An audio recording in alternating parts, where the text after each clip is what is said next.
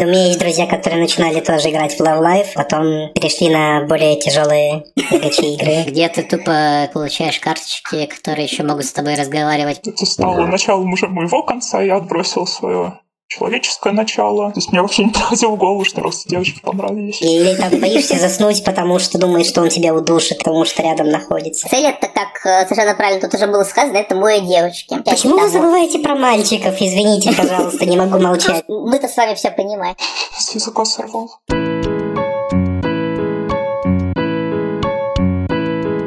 Всем добрый день, с вами подкаст Танмай. Последний наш выпуск был очень давно, уже даже я сам плохо помню, когда он был. И, возможно, некоторые из вас задавались вопросом, что же случилось с Данмаем, почему же у них нет новых выпусков, куда же все пропали. Ну, э, в общем, я даже не знаю, как это сказать, но с нами со всеми случилась жизнь. Нас, к сожалению, покинул РД, которого поглотила с концами работа. А без человека, который делал все видео и все наши красивые аватарки и так далее, как-то стало меньше, меньше мотивации. Да, но и вообще у нас было состояние такого творческого кризиса, потому что делать обзоры сезонов как-то всем надоело, да и как-то уже ангоинги не то чтобы смотрится, по крайней мере, не у, не у всех это. Да. И, ну, и начались поиски каких-то новых форматов, новых идей, но это как бы не сразу все происходит, естественно. Поэтому, ну, мы в таком слегка подвешенном состоянии находимся, как, я не знаю, как подкаст Шрёдингера. Да. Но а. чтобы, так сказать, не терять хватку и ну и просто чтобы держать связь, что ли. Мы решили попробовать записать мы долго думали, придумали, почему бы нам не сделать выпуск про то, что нам очень дорого, и то, что, собственно, отнимает у нас время от подкаста и от просмотра ангоингов, а именно да. про гача игры. Про гача игры, да. И сегодня с вами я, Ксионит. Я Маха Сёнэн. И у нас целых два специальных гостя сегодня. Давайте поприветствуем с нами сегодня Митару. Привет! и Майру. Привет. Привет, спасибо, что пришли, как говорится. Да, спасибо, что пришли. Э, я думаю, наши постоянные слушатели уже знают или хотя бы припоминают, кто это, поскольку оба гостя участвовали уже в наших предыдущих выпусках. Э, в частности, да, да Митар к нам заходил на неск... не единожды, в общем. Не единожды на несколько выпусков в качестве э, человека со своим особо важным мнением. Ничего себе, вот это меня обосрали. Вот. Да. А Майеру... Не иронически важным мнением. Да, а Майеру вы мог, э, могли слышать на одном из наших э, выпусков, где мы перезаписали обзор на Team Epic альтернативными голосами. Лучше Слушайте, я... я... Как, как, как же давно это было реально? Гитара заходила как обладатель важного мнения, а я как обладатель женского голоса. Ну, а, от каждого по способностям, как говорится. Майру с праздником! Мы записывали выпуск 8 марта. Спасибо. Да, ну да. Э, что ж, теперь, когда все точки над «и» расставлены, я думаю, можно начинать. Крутим гачу. Да. Ну, начнем мы, как мы это очень любим, с небольшого исторического экскурса, да, который ш... нам предоставит Ксянит как знаток. Ну, на роль знатока я не претендую, но тем не менее кое-что знаю и немножко подготовился. Что такое вообще гача игры? Э, гача игры это практически любые японские бесплатные, условно-бесплатные игры для смартфонов и не только, которые распространяются по модели free-to-play. А само же слово гача происходит от автоматов гашапон или гачапон, которые очень распространены в Японии, аналоги которых есть, наверное, по всему миру. А, суть автомата в чем? Кладешь монетку, прокручиваешь, он тебе выдает капсулу с какой-то рандомной игрушкой. Вот. И... Какое-то время, кажется, у нас тоже такие были, но... Да и сейчас можно такие найти во всяких торговых центрах, супермаркетах. В аниме можно было увидеть...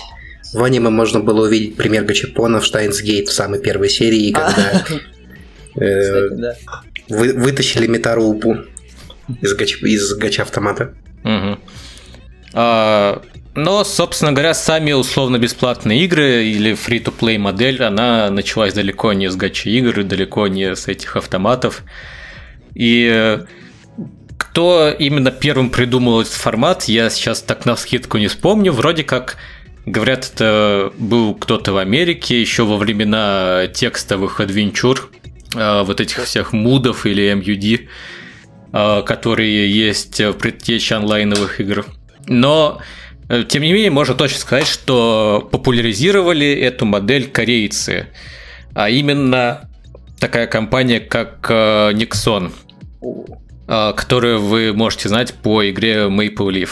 Игра, э, эта модель, она оказалась довольно успешной э, в Корее, потом она, соответственно, э, экспансировалась и в Китай, и в Японию, и ее можно было много где встретить. Э, В основном, конечно, поначалу это были всякие ММО, но, тем не менее, были и э, в других жанрах тоже похожие схемы монетизации, в том числе и в России, я думаю, кто-то, наверное, из э, сторожил вспомнит э, всевозможные бойцовские клубы, арены, вот эти вот браузерки. Таймзера. Да. А в Японии, естественно, все не как у людей, и там игровая промышленность развивалась немножко по другому пути. А именно а, в Японии была популярна да, эта форма, в том числе для мобильных игр. Дело в том, что в Японии очень-очень рано появились сети 3G. А Это была одна из э, самых первых стран, которая их внедрила массово. И мобильный интернет там, соответственно, тоже был немножко другой. А Мобильный интернет в Японии представлял из себя а, такие фиксированные порталы, которые у каждого оператора были свои. И через эти порталы можно было получать всевозможные услуги. То есть это был такой неполноценный интернет, а как бы такая еще дополнительная услуга. А, вроде этих МТС инфо и вот это вот всего? Вот. Ну, кстати, МТС продвигал у нас когда-то э, японский вот этот вот э, псевдоинтернет. Это была марка iMod, если кто-то помнит, э, который еще работал только на японских телефонах избранных. Ничего себе. Вот, но тем не менее, э, в Японии, помимо традиционных э, игр, кстати, у них там Java 2 Micro Edition не было, в отличие от наших телефонов, у них там были тоже свои какие-то платформы. Помимо традиционных таких вот э, игр, которые один раз купил и играешь, у них были э, игры для мобильных телефонов еще до смартфоновую эру, э, браузерные, которые распространялись именно вот по free-to-play модели. И в частности, одним из пионеров э, подобных игр были порталы Mobage и Glee. Мобаге н- настолько, что стал практически нарицательным именем уже. Да, многие ошибочно называют все мобильные игры из Японии Mobage, ну как э, буквально вот у нас в России все копиры называют кс- ксероксами. Но изначально Может быть- это именно вот портал и э, издатель игр. Может быть, на всякий случай пояснить, что означает free-to-play? Ну, как бы, скорее всего, все знают, но просто мало ли. Да. Модель А, подразумевает то, что игра сама по себе распространяется бесплатно, в нее можно играть без всякой оплаты, но в этой игре может покупать дополнительные плюшки какие-то, за это придется выложить реальные деньги, если очень просто. Да, спасибо.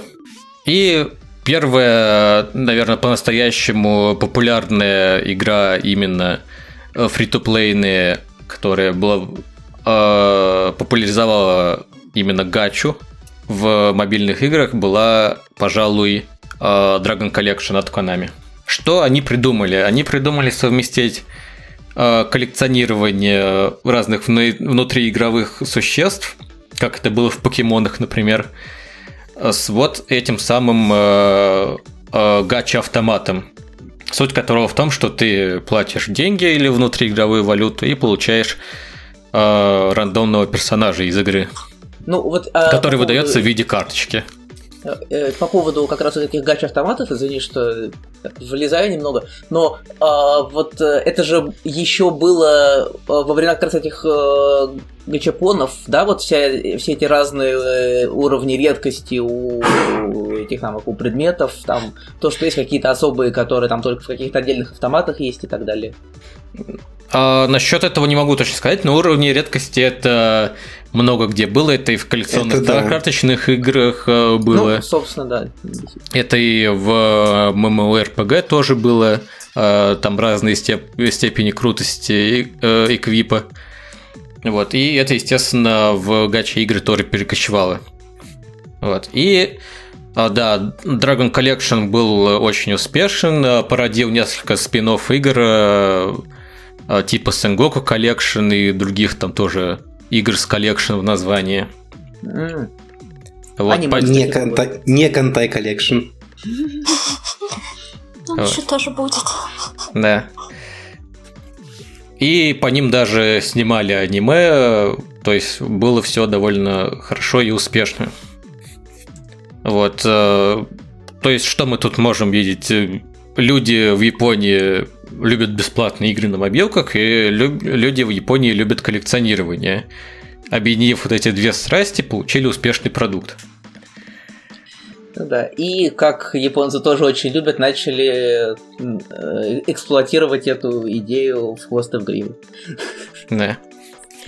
А, Параллельно с этим э, э, развивался и сам интернет, появился, появились социальные сети, бум э, вот того, что называлось тогда Web 2.0, э, бум смартфонов произошел, и это только лишь э, подтолкнуло разработчиков использовать и эти платформы в том числе для вот таких игр. Я думаю, э, многие помнят, э, какие игры были в социальных сетях, э, в том числе и в российских, и в западных. Что-то типа веселой фермы и так далее. Тюряга. да, игры, которые, в принципе, были не так уж и далеки от того, что э, происходило в Японии, они использовали многие э, похожие трюки для монетизации.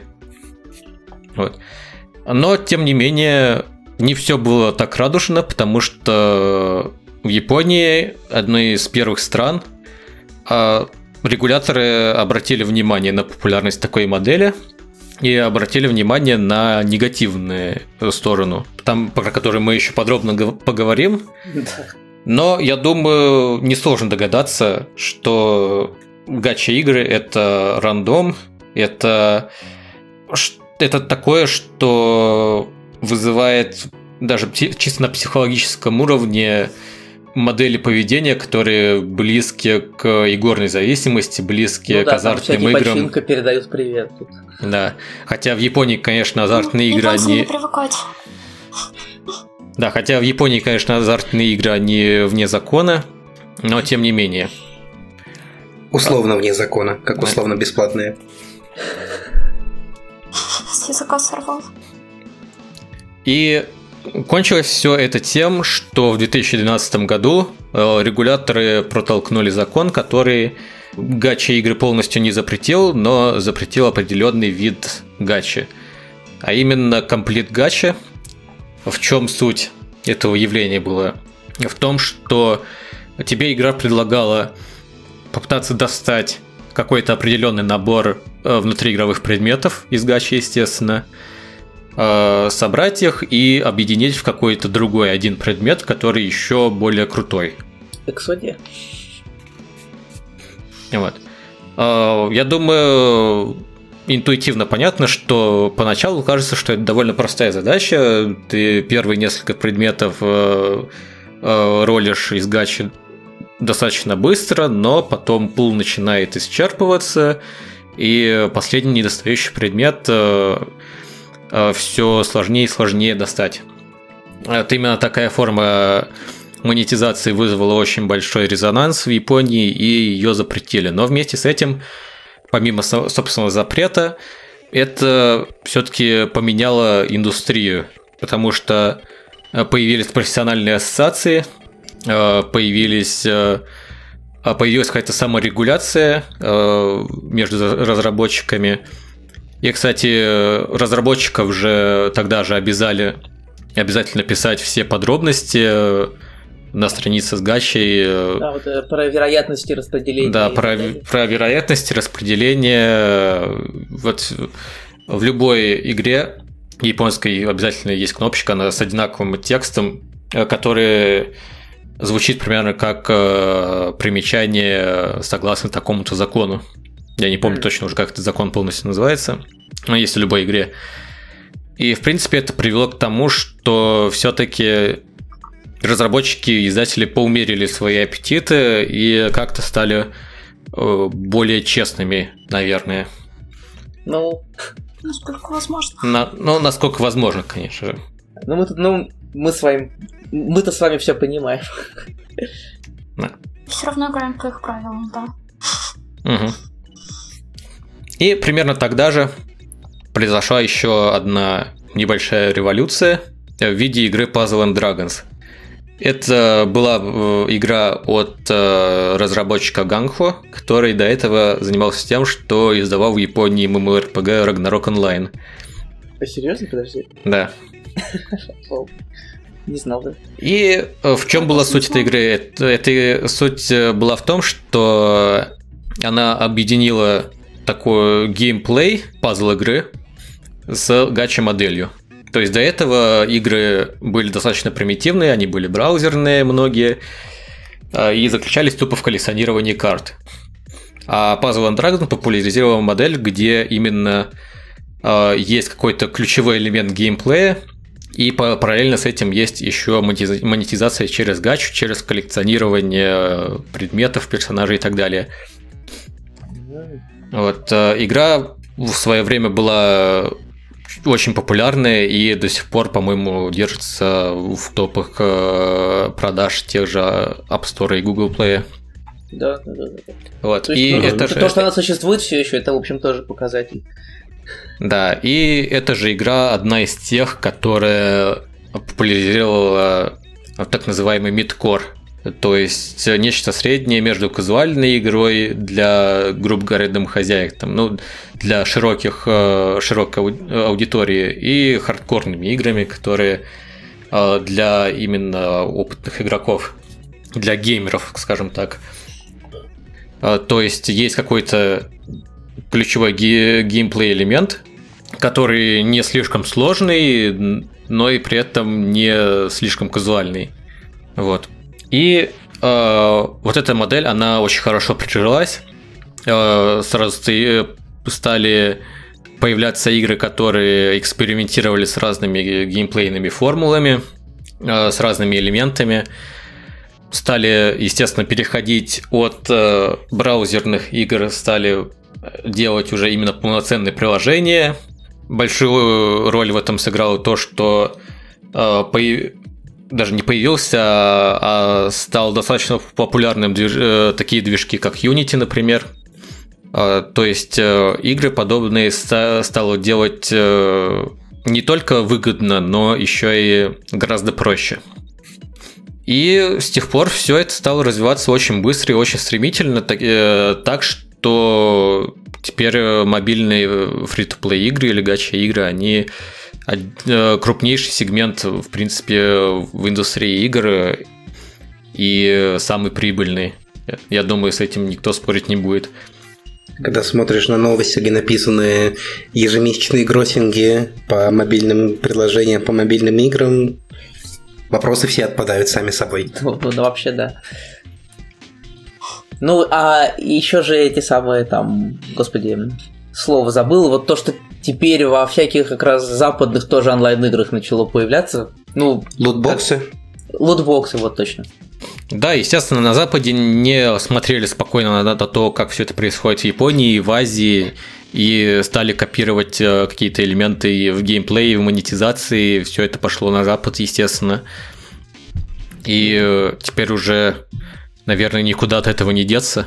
Это проникло и в хардкорные игры в виде лутбоксов, и это, естественно, и в казуальных, и в мидкорных играх это все присутствует, в том числе и на Западе. Ну да, там открываешь э, этот самый Play Store, и там просто все в этих фри-то-плейных. Да и сами японские игры тоже вполне их локализуют и э, выпускают на Западе на английском языке.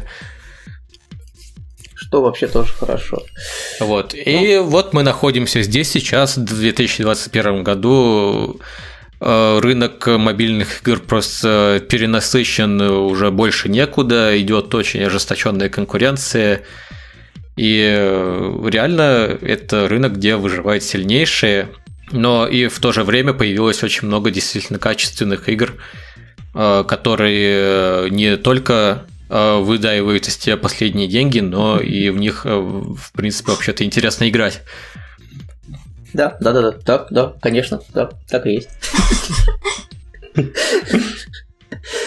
Вот. И э, у нас стали появляться проекты, которые выглядят как э, полноценные AAA игры. Тот, тот же Genshin Impact, недавно выш- вышедший, который, по Да. сути, своей, ну, та же гача игра, но только с таким-то графоном и с геймплеем, похожий на полноценную, там, допустим, консольную или ПК-игру. А, Но ну, Genshin Impact это одна из переломных игр. Это просто одна из переломных игр в истории гачи, как были и Пазудора. Да. А, То есть вот настолько все круто стало. А, В то же время э, нельзя не отметить и негативный, я думаю, для многих игроков аспект в том, что в погоне за гачи деньгами многие разработчики, особенно вот в Японии, они а, потихоньку стали отказываться от производства полноценных э, блокбастеров игровых. А, Начиная с той же Konami, которая, собственно, породила вот этот вот гача-бум, э, которые вообще отказались э, практически полностью от производства консольных и ПК-игр. И, Ну- в принципе, практически все крупнейшие японские издатели, они так или иначе, они э, свернули производство блокбастеров э, в пользу гача-игр. Естественно, проблема и мотивы не только экономические, но в том числе то, что игры именно такие вот графонистые, блокбастерные стало делать гораздо сложнее, особенно по сравнению с мобильными играми. Это требует очень качественных, э, высококвалифицированных специалистов, которых в Японии просто очень мало. А вот, и даже те, кто есть, они, э, как мне говорили, не особо готовы работать за те зарплаты, которые в Японии предлагают. Поэтому вот имеем то, что имеем. Переезжает на запад постепенно большая игровая индустрия, ну то есть как переезжает, концентрируется. Ну, на Западе тоже хватает на самом деле. Ну вообще про консольные игры, конечно, бы отдельный подкаст записать, хотя я думаю, сколько их до нас уже записано. Ну и вот, в принципе, теперь, когда мы узнали историю вопроса и что из себя это представляет, давайте разберем вообще, зачем в это играть, почему мы сами в это играем и что об этом думают люди. Да.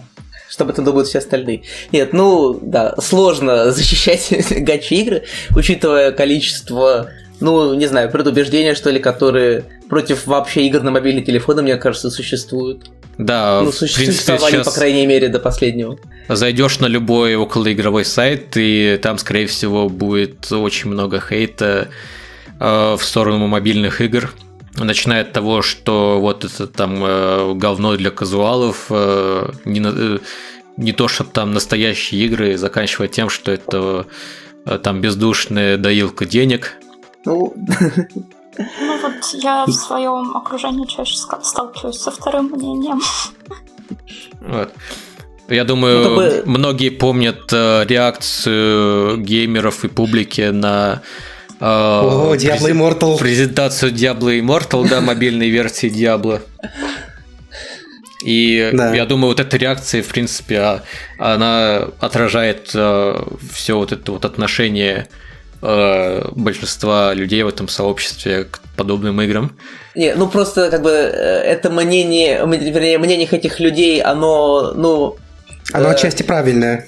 Ну, просто, не знаю, если им э, дать достаточно много говорить, то они потом начинают всякие там э, Mario Brothers выписывать из игр, потому что там, понимаешь ли, геймплея мало, так что это тоже такое... Ну, отчасти как бы в этих словах у всех правда есть, но тем не менее все не так просто. Люди привыкли к тому, что мобильные игры это Angry Birds, Cut the Rope и Plants vs. Zombie, и углубляться дальше не хотят, хотя это игры, ну, десятилетней давности все. И мобильные игры, и браузерные игры шагнули немного дальше, и внутри каждой из них есть еще тонны-тонны подводных уровней которые, если закопаться, то человеку дадит Dwarf Fortress, потому что слишком просто. Ну, в общем, да. Да, но тем не менее, мы, конечно же, не будем отрицать, что э, многое, я бы даже сказал, большая часть из этой критики, она совершенно справедлива.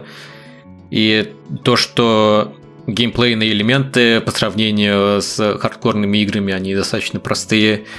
И то, что монетизация может быть очень жадной, естественно, это все есть, э, это все присутствует. Ну, по поводу геймплея тут еще такой вопрос, обязаны ли все игры быть хардкорными. То, что какие-то игры хардкорные, какие-то нет, не делают из них, из них хуже, они просто нацелены на разную аудиторию, а господа хардкорные геймеры отказываются это понимать и признавать, видимо. Ну, да, в, в принципе, э, Конечно, э, и игры, которые без хардкорного геймплея, они, безусловно, претендуют, э, имеют право на жизнь. И игры с хардкорным геймплеем тоже имеют право на жизнь. Да. Э, Но на самом деле просто в гаче есть много других элементов, помимо геймплея, которые тебя притягивают. Ну, и, и, и, и меня, и, и, и всех-то. Да, поэтому... Я даже сказал не помимо, а кроме геймплея. Да, поэтому давайте все же ответим на вопрос, почему же в эти игры играют, почему мы в них играем. В них играть очень просто. Запустил, тыкаешь мышкой или пальцем, игра играется, ты смотришь на процесс, ну, и так проходит час, два. Ну, на самом деле, да. Просто есть, милые вот, девочки, а... они мило смущаются. Как я них тыкаю на главном экране. Ну да, вот как бы с одной стороны, вот э, то, про что Мета рассказал, то есть э, то, что они как бы по умолчанию не требуют от тебя много времени, то есть там ты можешь условно вот какой-нибудь какие там часа два после работы открыть, потыкать и э, закрыть и открыть на следующий день.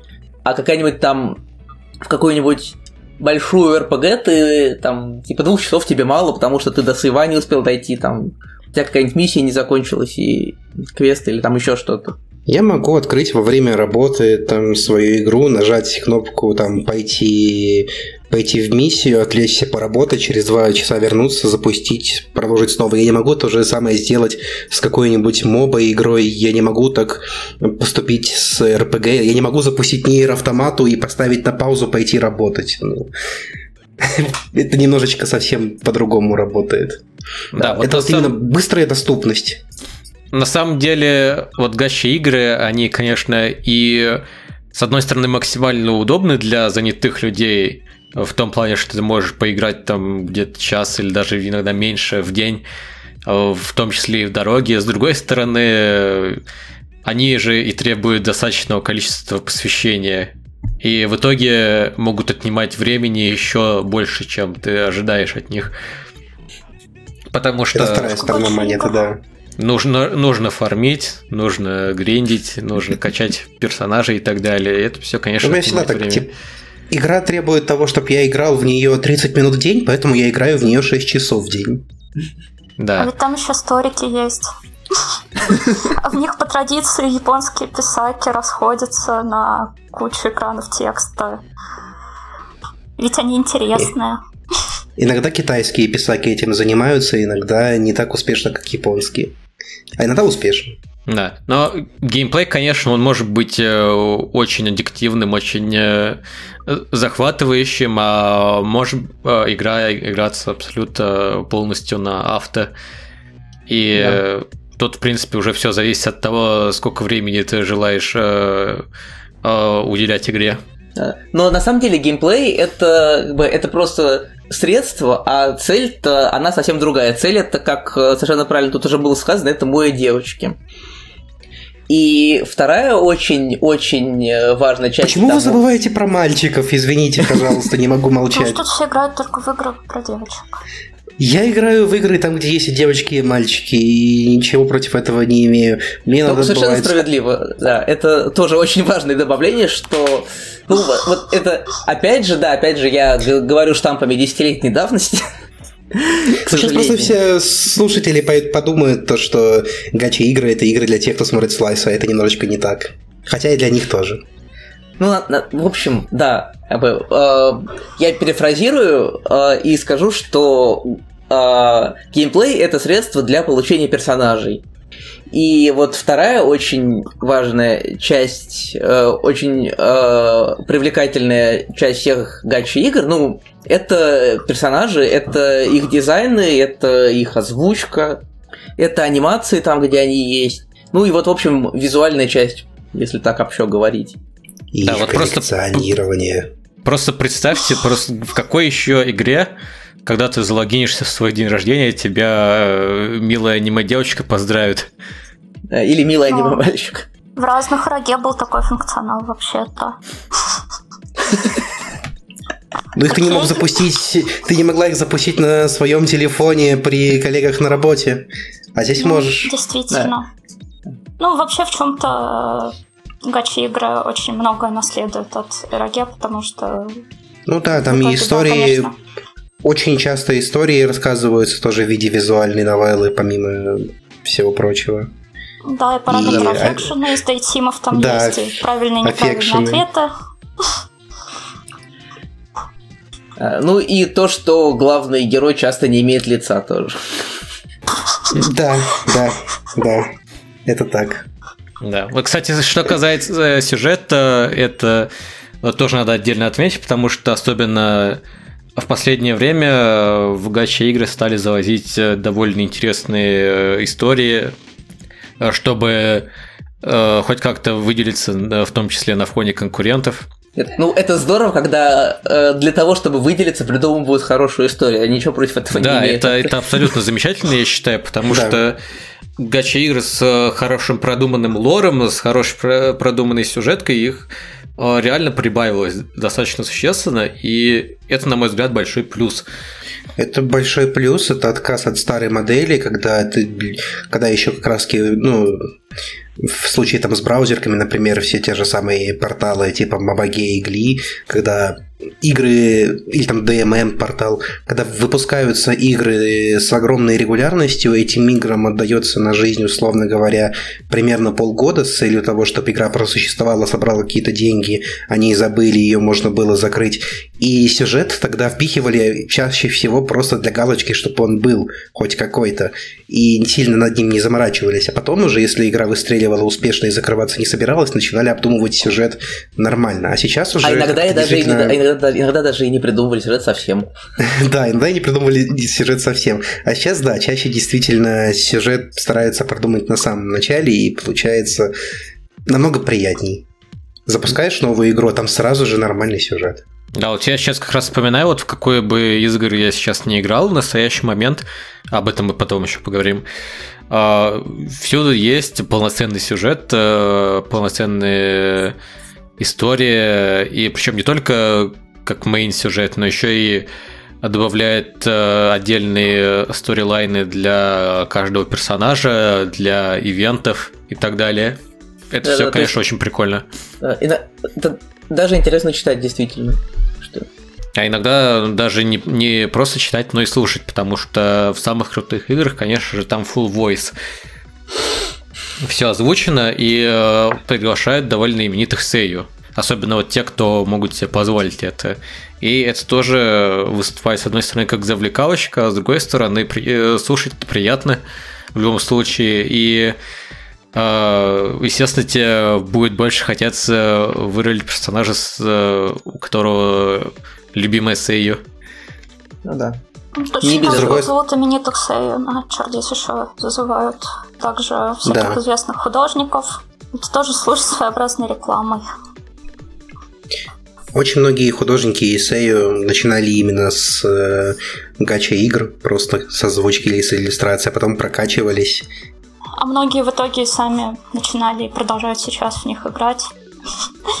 Да, Можно и стримить на YouTube. твиты, да, можно читать твиты, как э, очередная Сэй пытается вырулить персонажа, которого она озвучивает, и спускает на это кучу роллов, и понимать, что они такие же, как мы. Все мы в этом болоте повязаны. Да, ну и, конечно же, техническая сторона тоже, она совершенствуется. Э, то есть э, все-таки заметно, что проделали большой путь вот с тех примитивных браузеров, которые заключались исключительно в коллекционировании карточек. И сейчас некоторые игры, они могут похвастаться довольно продвинутой графикой и плавным интерфейсом 60 FPS и так далее. Ну и, кстати, в плане именно самого разнообразия геймплея тоже там от коллекционирования карточек довольно далеко ушли уже. То есть в основном это, конечно, там все еще какая-то RPG-based, э, по крайней мере, но то, во что я играю. То есть там, где нужно там прокачивать персонажей, собирать на них эквипы, и, там, ходить в миссии, убивать монстров, но я так понимаю, что на самом деле уже намного разнообразнее все стало, и там да, конечно, сейчас появилось э, множество разнообразных жанров, э, то есть не только туп, тупое коллекционирование карточек и не только вот пазлы три в ряд, которые Э, собственно, изначально задали моду на это все. Сейчас можно найти гача игры совершенно в любом жанре. Есть и RPG э, с классической пошаговой боевкой, есть и Tower Defense, и ритм игры, э, и коллекционные карточные игры, и ритм игры, и много чего. Да, есть еще и три в ряд, есть так называемая э, категория игра в табличке Excel. Нет, ну это любая гача игра, если достаточно серьезно к ней подходить. Да, но иногда и бывает такое, что нет ничего, кроме табличек Excel. Это если вспомнить Кантай Collection. Очень а, хорошая игра, как бы, в которой ты не имел возможности управлять ничем. То есть ты просто смотрел на исход боя. Но исход боя зависел от того, как правильно ты все посчитаешь, рассчитаешь, все вероятности, все статы и так далее. Поэтому многие называли это игрой в Excel-табличке, потому что ты просто себе заполнял данные для того, чтобы понять самый оптимальный вариант. Да, Но, кстати, как Colt, он еще и не был вот э, гачей игрой именно в том понимании, которое да. мы сейчас говорим. Ну, между прочим, да, там... Ну, многие э, сейчас бы... продолжают отрицать, что это гача игра, но технически это все-таки она. Но это на самом деле все-таки... повлиять да. на исход. Но это то же самое, что... Ты по сути, выбрать коробку с нужными карточками в обычных гачах. Просто да, ты получаешь... Ты, ты, ты играешь за шанс. Да, ты играешь за шанс получить определенную карточку. В случае Contact Collection это был корабль. То есть даже когда ты там строил, ты не, не, не делал типа кнопочку «Построить эсминец Фубуки», ты нажимал кнопочку «Построить эсминец» и молился на то, что это будет эсминец Фубуки, а не эсминец там э, Хибики, условно говоря. А, и ну, вот кстати, так вот да. ты охотился за Ямато, за Тайхо, за Мусаши, за этими кораблями. Я а если он еще за... и ивентовый дроп какой-нибудь, то это... Вот, вот, вот, вот. Сколько да. ты за Евгеном технически, ходил? технически это все равно подходит под гачу. Хотя, кстати, это еще один элемент как раз таки э, элемент, который мне очень нравится, без которого я не мог бы играть, и, собственно, из-за которого эти игры получили название Сошаге. Это социальный элемент. Потому что если бы я играл в эти игры один, это было ну, совсем не так интересно. Да, да, да, да. Тут там есть группы ВКонтакте, есть Дискорды. Да, есть Дискорды, есть друзья, с которыми можно просто В конце пообщаться. концов. Да. Да, вот, Собраться... кстати, забыл упомянуть, да, когда рассказывал про историю, что э, в Японии такие игры, они еще называются сошаге, то есть social game.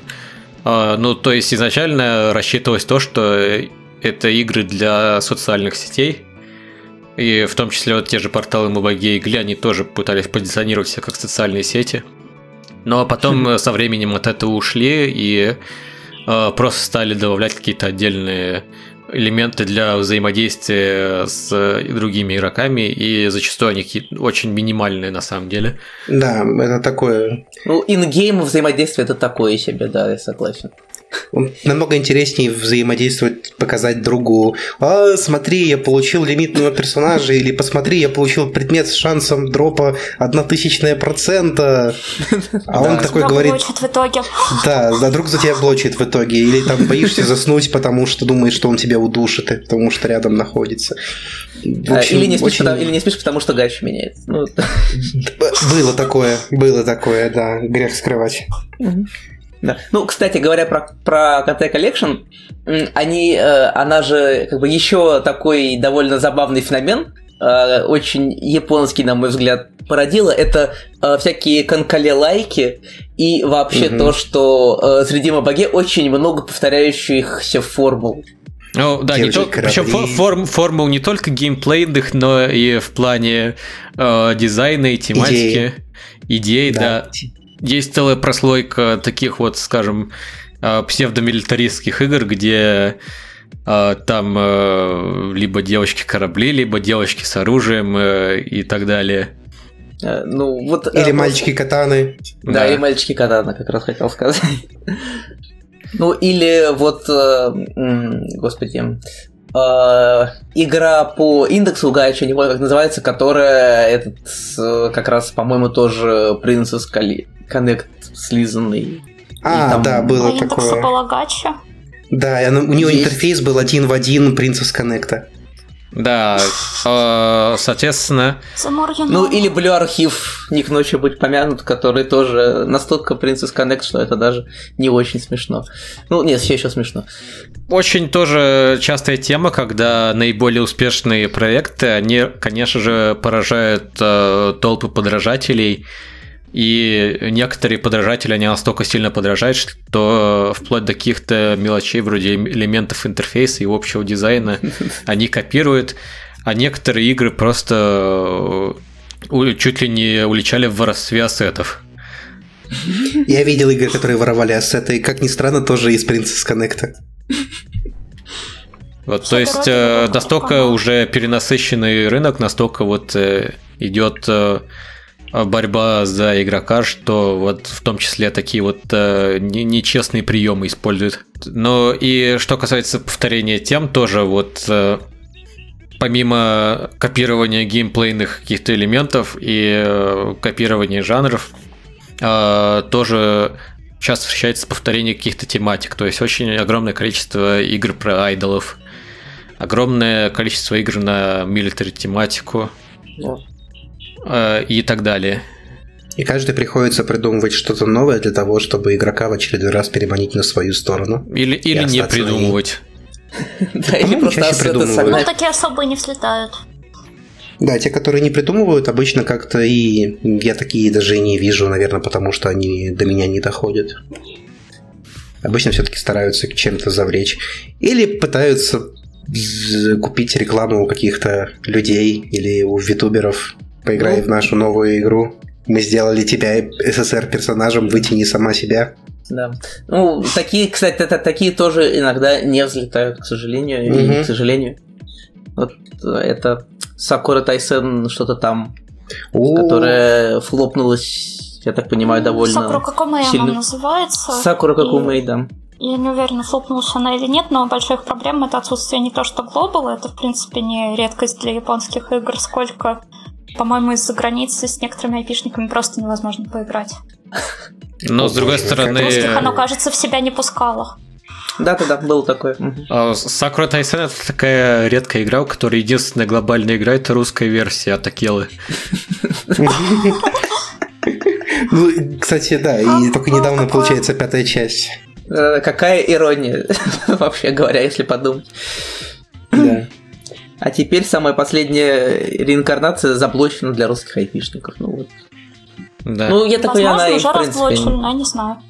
Ну, я так понимаю, она в Или принципе не очень высоко где-то в этих рейтингах висит. Да, но нам надо еще на самом деле упомянуть одну насущную тему, а именно Да. донатить или не донатить. Как под донатом что подразумевается, э, если вдруг кто не слышал этого слова, ну, донат от слова donate, естественно, а именно, собственно, платить, э, покупать внутриигровые предметы, валюту или нет. многие игроки предпочитают и э, даже хвастаются, что они играют исключительно бесплатно. Ну и на, к части большинства гачи игр в них действительно возможно успешно играть э, абсолютно не платя денег. Да, и Да. во многих случаях это даже не отнимает э, прям гораздо больше времени, чем платная прогрессия. Да. Оно может доставлять какое-то там минорное неудобство, но не то, чтобы за деньги можно было от такого минорного неудобства избавиться. Опять-таки, когда ты тратишь деньги, ты обычно все-таки платишь за, либо за шанс, либо за что-то временное. Да. Ну вот, э, собственно, что обычно можно купить вот э, в гачи играх, если так на скидку. Это валюта, собственно, для гачи. Да, Это чтобы инвентарь. ро- ролить персонажей, карточки. Да. Да. Это... Расширение инвентаря. расширение инвентаря, это всякие штуки для это восстановления стамины. Про стамину, кстати, мы вообще не рассказали, это тоже, по-моему, довольно важная вещь. Да. В большинстве игр для того, чтобы в них играть, есть ресурс, который называется стамина или какие-то другие его вариации, sanity, action point и так далее. Хочешь пойти в миссию, потрать э, стамину. Когда Да. какая-то стамина кончилась, она восстанавливается со временем, пока можешь отдохнуть, а можешь заплатить деньги и восстановить ее до максимума, снова играть. Да, это такой искусственный ограничитель, который, грубо говоря, не дает тебе задротствовать в целый день в игру и копить Бесплатно. левелы. Да, и делать это бесплатно. И иногда это хорошо, иногда нормально, иногда это тебя очень сильно бесит и не дает развиваться. Ну, да, то есть Игроки, есть которые, ко- которые тратят свои деньги как раз на восстановление, имеют перед тобой огромное преимущество. В общем, Да. есть негативные стороны у такой системы. Да, Некоторые ну игры, причем игры, очень забавно избавляются от этого. А, Ну, и- но и есть игры, с другой стороны, в которые как раз а, сложно успешно играть, если не покупать себе стамины. Мгм. А есть игры, в которых все нормально. Да, есть игры, в которых регенится. во- вообще стамины никакой нету. Да, есть такие. Это, э, это хорошие игры, да, Да. но их мало. Да, но если нет... Эти, в которых стамина есть хорошая, они мне не дают просидеть весь вечер за игрой. При этом желание кинуть денег не возникает. Ну, Есть такие, деле, которые да. вот на золотой середине держатся по между количеством геймплея, который ты, ты хочешь и можешь потребить, и между стаминой, которую тебе нужно потратить. Потому что, условно говоря, в том же самом... В ритм-игре ты потратил стамину на то, чтобы сыграть пятиминутную там песню, ну, четырехминутную песню. И хорошо, если И- ты успешно сыграл еще. Да, а в какой-то игре ты, например, имеешь полную стамину, нажимаешь на кнопочку Skip Ticket, и стамина кончилась за 3 секунды, ты получил результат, и что тебе делать дальше, непонятно. Ну, свернуть игру и идти играть в следующую. Ну да. Ну, как бы, а, вот э, э, стамина это только, да, а, еще один вариант э, того, на что можно сливать деньги, а есть вот а, еще та штука, перед которой очень сложно устоять, э, мне лично, и которая на меня работает намного лучше, чем вот там все, все эти рецепты стамины и так далее, это всякие скинчики. Да, стамина, фу, скины. Да. А, Скины это, естественно, чисто косметика. Она Да, никак ты- не влияет на геймплей. Хотя Ну, есть, конечно, игры, в которых скины влияют на геймплей. А, Бывают. Да, бывает однозначно. Но в большинстве игр все-таки это чисто косметические какие-то Да, элементы. альтернативные М- м- арты, да, альтернативные Моя анимации иногда зависимость... Моя зависимость от скинов в гаче игре настолько высокая, что я покупаю скины на персонажах, которых у меня нет, бывает. понимаю, Я даже не шучу. А и еще вещи, на которые можно потратить деньги, это стартовый, так сказать, дэш прыжок, когда ты можешь за очень дешево купить какую-то там игровую валюту, которая позволит тебе очень быстро развиться на старте игры. И еще вещь, на которую можно потратить деньги в гаче игре, это какой-то гарантированный предмет. Но это бывает довольно-таки редко. Ну да. И По-разному проявляется. Еще одно, наверное, уже более новое веяние, которое появилось в гача-играх, это а, какие-то ежемесячные типа подписок. А, очень- подписки. Очень похожие на а, Game Pass, э, и Battle Pass в западных играх, Да, да, играх да. Ми- который предоставляет подписки. э, разные quality of life плюшки, которые упрощают тебе жизнь. Да, я обожаю месячные подписки. Это просто одна из самых, мне кажется, гениальных вещей, которые вот завозили в гачи-игры из э, западного там Это чего-нибудь. абсолютная правда. Да, гениальная во всех смыслах, потому что обеспечивает э, разработчиков стабильным доходом ежемесячным даже от тех людей, которые обычно не платят. Подни- Это поднимает IDU, потому что ты заходишь туда каждый день за своим, за, за- за своей дозой бесплатных гемов. Да. Ну, платных гемов. Да, И, и, обычно это очень дешево. Да, они сравнительно недорогие, но при этом предоставляют э, очень существенные зачастую улучшения в геймплее и вообще делают твою жизнь проще. Вот. Но тут, конечно, э, вопрос еще в том, что если ты хочешь именно бесплатно полностью играть, то тогда приходится в таких играх готовиться к тому, что у тебя будут э, без вот этих вот пассов э, заниженные дроп-рейты, тебе будет ничего не падать э, из ресурсов, из... Ну, это ну- опять-таки ну- зависит ну, там от игры. От делает, игры да-да-да. к игре, в принципе, все идет. В некоторых играх да, в некоторых играх это чуть больше выражено, в некоторых играх чуть меньше. Но в целом, да. То есть вот э, есть, подожди, есть прямо подтвержденные э, штуки, что за Battle Pass у тебя будут повышенные дроп-рейты?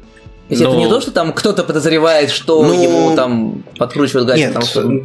ну это, это если сам пас на это рассчитан, например, то есть а, условно говоря, в Princess Connect есть пас на то, чтобы э, квест, который доступен 4 раза в день, вместо этого, вместо 4 раз в день ты делал 10. Ну, То есть, да. я полагаю, что и речь идет о вот такого вот расширении. Увеличение там дроп-рейта предметов может быть, тоже быть включено в пас, но я полагаю, оно все-таки написано в описании такого паса. Ну да, да. Это, естественно, не речь идет не про увеличение рейтов в гаче. М. Ну, ну, то есть, в смысле, что это официально прямо, вот ты покупаешь Да. себе повышенный дроп. Прикольно. Да. Ну да, в такое, конечно, сложно не платить. Вот. Ну, а те же, кто желает сэкономить или вообще не платить, для тех, конечно же, тоже бывает разные способы обойти систему, и самый распространенный способ, который делают вообще э, во всех играх и делают очень многие, это так называемые рероллы. А Мгм. Суть в чем? В подавляющем большинстве игр тебе при первом заходе, при создании учетки, после прохождения туториала даду- дают покрутить гачу с каким э, с гарантированным очень, допустим, редким персонажем или предметом, который тебе гарантированно выпадет. И суть в том, что ты пересоздаешь себе аккаунты много-много-много раз, пока тебе вот после туториала не выпадет э, что-то, что тебе хочется. А, ну, или, что, или то, что тебя облегчит игру. да. Ну, собственно, многие игры сейчас более человечно относятся к таким нуждам игроков и встраивают систему реролла еще в игру, чтобы ее не приходилось перекачивать или пересоздавать аккаунт. А, Либо я такое видела в Кирора Фантазии, но может быть это делают где-то еще, дают просто сразу выбрать любую СССР из пула тех, которые в игре существуют нелимитные. Ну, да, кстати, в Кирра Фантазии там же изначально тоже вот были встроенные рероллы. И я тоже вид- прекрасная я видел Ну, их в некоторых других играх. системой. В DX2, кажется, тоже можно было реролить без создания аккаунтов. То есть ты просто нажимал, пока не будет результат, который тебя устроит. До чего техника дошла, надо же. Ну, Это вообще все чаще появляется в той же Синалисе, кажется, было, еще где-то. Потому что разработчики тоже понимают на самом деле, как это все работает, и когда они понимают то, что существенная часть созданных в игре аккаунтов это исключительно реролл аккаунты, на которых получили персонажи и сразу же бросили игру. Ну, это Ну. видно, я думаю, просто по статистике. Да, у них есть своя статистика, По актив- по которая активности это видит все. И поэтому просто понимая этот процесс, э, многие создают реролл прямо на старте. Без необходимости все это пересоздавать. Я думаю, это им проще тоже получается, потому что в базах данных не нужно хранить там какую-то информацию, хотя она наверняка там ничего не занимает. Но с другой стороны, может быть, это и мешает им, потому что они рассчитывают на, казуаля... на казуальную аудиторию, которая не будет реролить, которая вместо этого пойдет заплатить деньги. Ну, это, короче, все очень сложно, все требует изучения, и у меня нет никаких э, внутренних данных по этой теме, чтобы точно сказать. Ну, да. Ну, да. И нет, и нет Разработчики- гарантии, что эти люди знают, что делают. О, да. Ну, реролл так-то не гарантирует то, что человек не будет потом заносить деньги, потому что будут появляться новые гача-коробки, в которые он может захотеть занести деньги, Да, а пореролить да. уже не дадут. Да. А так его хотя бы завлекут таким псевдочеловечным отношением на старте. Меня бы это завлекло. Определенно. Да много кого завлекает, поэтому это и работает, Мгм. продолжает вставлять. Очень много механик, как психологических, так маркетологических, м- мартологических, м, маркетинговых, не знаю, как это правильно сказать. Э, Над какими-то играми работают люди, которые просто все скопировали из других игр, в том числе рекламную политику, пихают ее в таком виде, в каком она есть в других играх, не понимая, как она работает. И результат получают, соответственно, не очень впечатляющий. Есть игры с маркетинговыми отделами, которые работают просто не в себя, которые делают все именно так, все вот на таком уровне, чтобы и игроки и играли, и заносили деньги, и при этом чувствовали, что обмануты не игроки, а разработчики игры. А это про общем, кого ты сейчас, например? SciGames, у них очень потрясающие маркетинговые отделы, которые делают просто восхитительные компании, которые заставляют игрока думать, что ему сделали хорошо, но на самом деле э, большую базу игроков заставили просто отдать свои деньги. Смекалочка. Так грустно стало. Да, смекалочка. Но, кстати, помимо японцев, э, сейчас активно продвигаются э, гача-игры такие анимешные, еще и китайцы, и корейцы. По-моему, китайцы даже активнее, чем японцы. Да, китайцы стали да, сейчас, активно... мне кажется, рынок перемещается. А Китайцы стали очень активно окучивать японский рынок, э, и... И китайский гачи в среднем лучше. Вот из того, во что я играю, по крайней мере. Но вопрос, конечно, спорный. Но да, Обсуждаемый. у разработчиков из разных стран у них разный подход и к монетизации, и к дизайну, и к геймплею. И э, в каких-то китайских играх э, там и придумывают оригинальный геймплей, и э, тщательно подходят к дизайну и к монетизации, а в других там, естественно, тупо копируют все, что только можно. По поводу Но- того, что это игры аниме-лайк, они, эти китайские игры настолько аниме-лайк, что э, часть из них имеет только японскую озвучку, не имея китайской. Да, кстати, такое тоже бывает. Ну Причем и довольно-таки крупные игры. да, можно упомянуть несколько э, успешных примеров, например, тот же Azur Lane, э, Girls Frontline. Girls Frontline, Ark Knights, э, Honkai Impact, Genshin Impact. Да, и э, многие другие. Да. Это все игры не японские, а китайские. И в целом каждая из этих игр по-своему очень-очень даже хороша. Вот, и, кстати, несомненный плюс э, китайских игр, которые вот э, делаются для японского рынка, то, что многие из них потом еще выпускаются на Западе э, с английской локализацией. И, Но хотя, конечно, к чести Ну, японских это разработчиков, локализатора зависит. А, Всё-таки. Это От компании издателя, то есть. но к чести японских разработчиков, японские игры -то тоже локализовываются, и сейчас это происходит гораздо чаще. Да, это, собственно, мне кажется, благодаря... Ну, я не знаю, это просто мое личное видение ситуации. Благодаря трем играм, которые выходили за последние 10 лет, это Кантай Collection, который, в который люди играли, несмотря на отсутствие вообще какой-либо локализации. Это Fate Grand Order, который э, был на старте очень прям вот выстрелил, что японская версия, что Global, когда я он только объявился.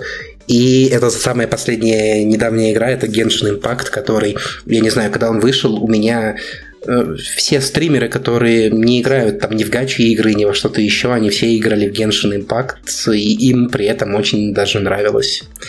И я уверен, то, что благодаря Genshin Impact э, огромное число людей, которые раньше в гачи не играли, как раз-таки окунулось в это море с головой. И это открывает возможности для рынка, как это было с Кантай Collection и Fate Grand Order. Что-то похожее с геншином я сейчас постоянно вижу в своей ленте, когда люди, которые вообще до этого не притрагивались к гачи играм ни в каком виде, сейчас все играют в геншин поголовно. Да. А я нет.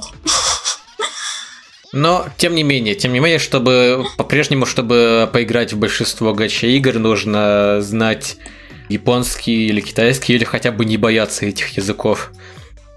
Но тем не менее, я скажу, что у меня огромное количество знакомых, которые без всякого знания японского спокойно играют во многие игры и совершенно не чувствуют какой-либо, каких-либо неудобств.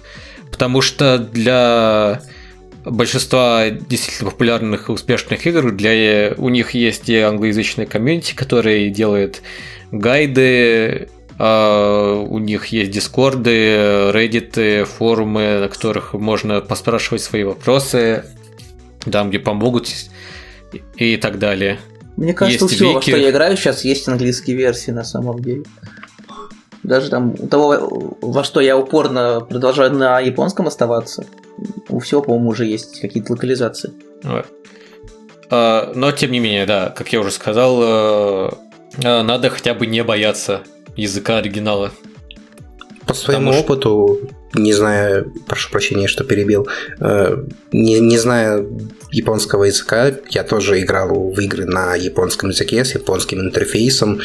У меня в каких-то местах могли быть какие-то проблемы, например, в Princess Connect, потому что там было очень много статов и очень много эффектов, э, которые стоило бы переводить, но я этого не мог, поэтому тут сложности были. Но, тем не менее, в целом справлялся. А в таких играх, как Contact Collection, где перевода тоже не было, там не было абсолютно никаких проблем. Я просто запомнил там минимальные отличия в канзи, которые отвечали за разные статы, которых было совсем немного.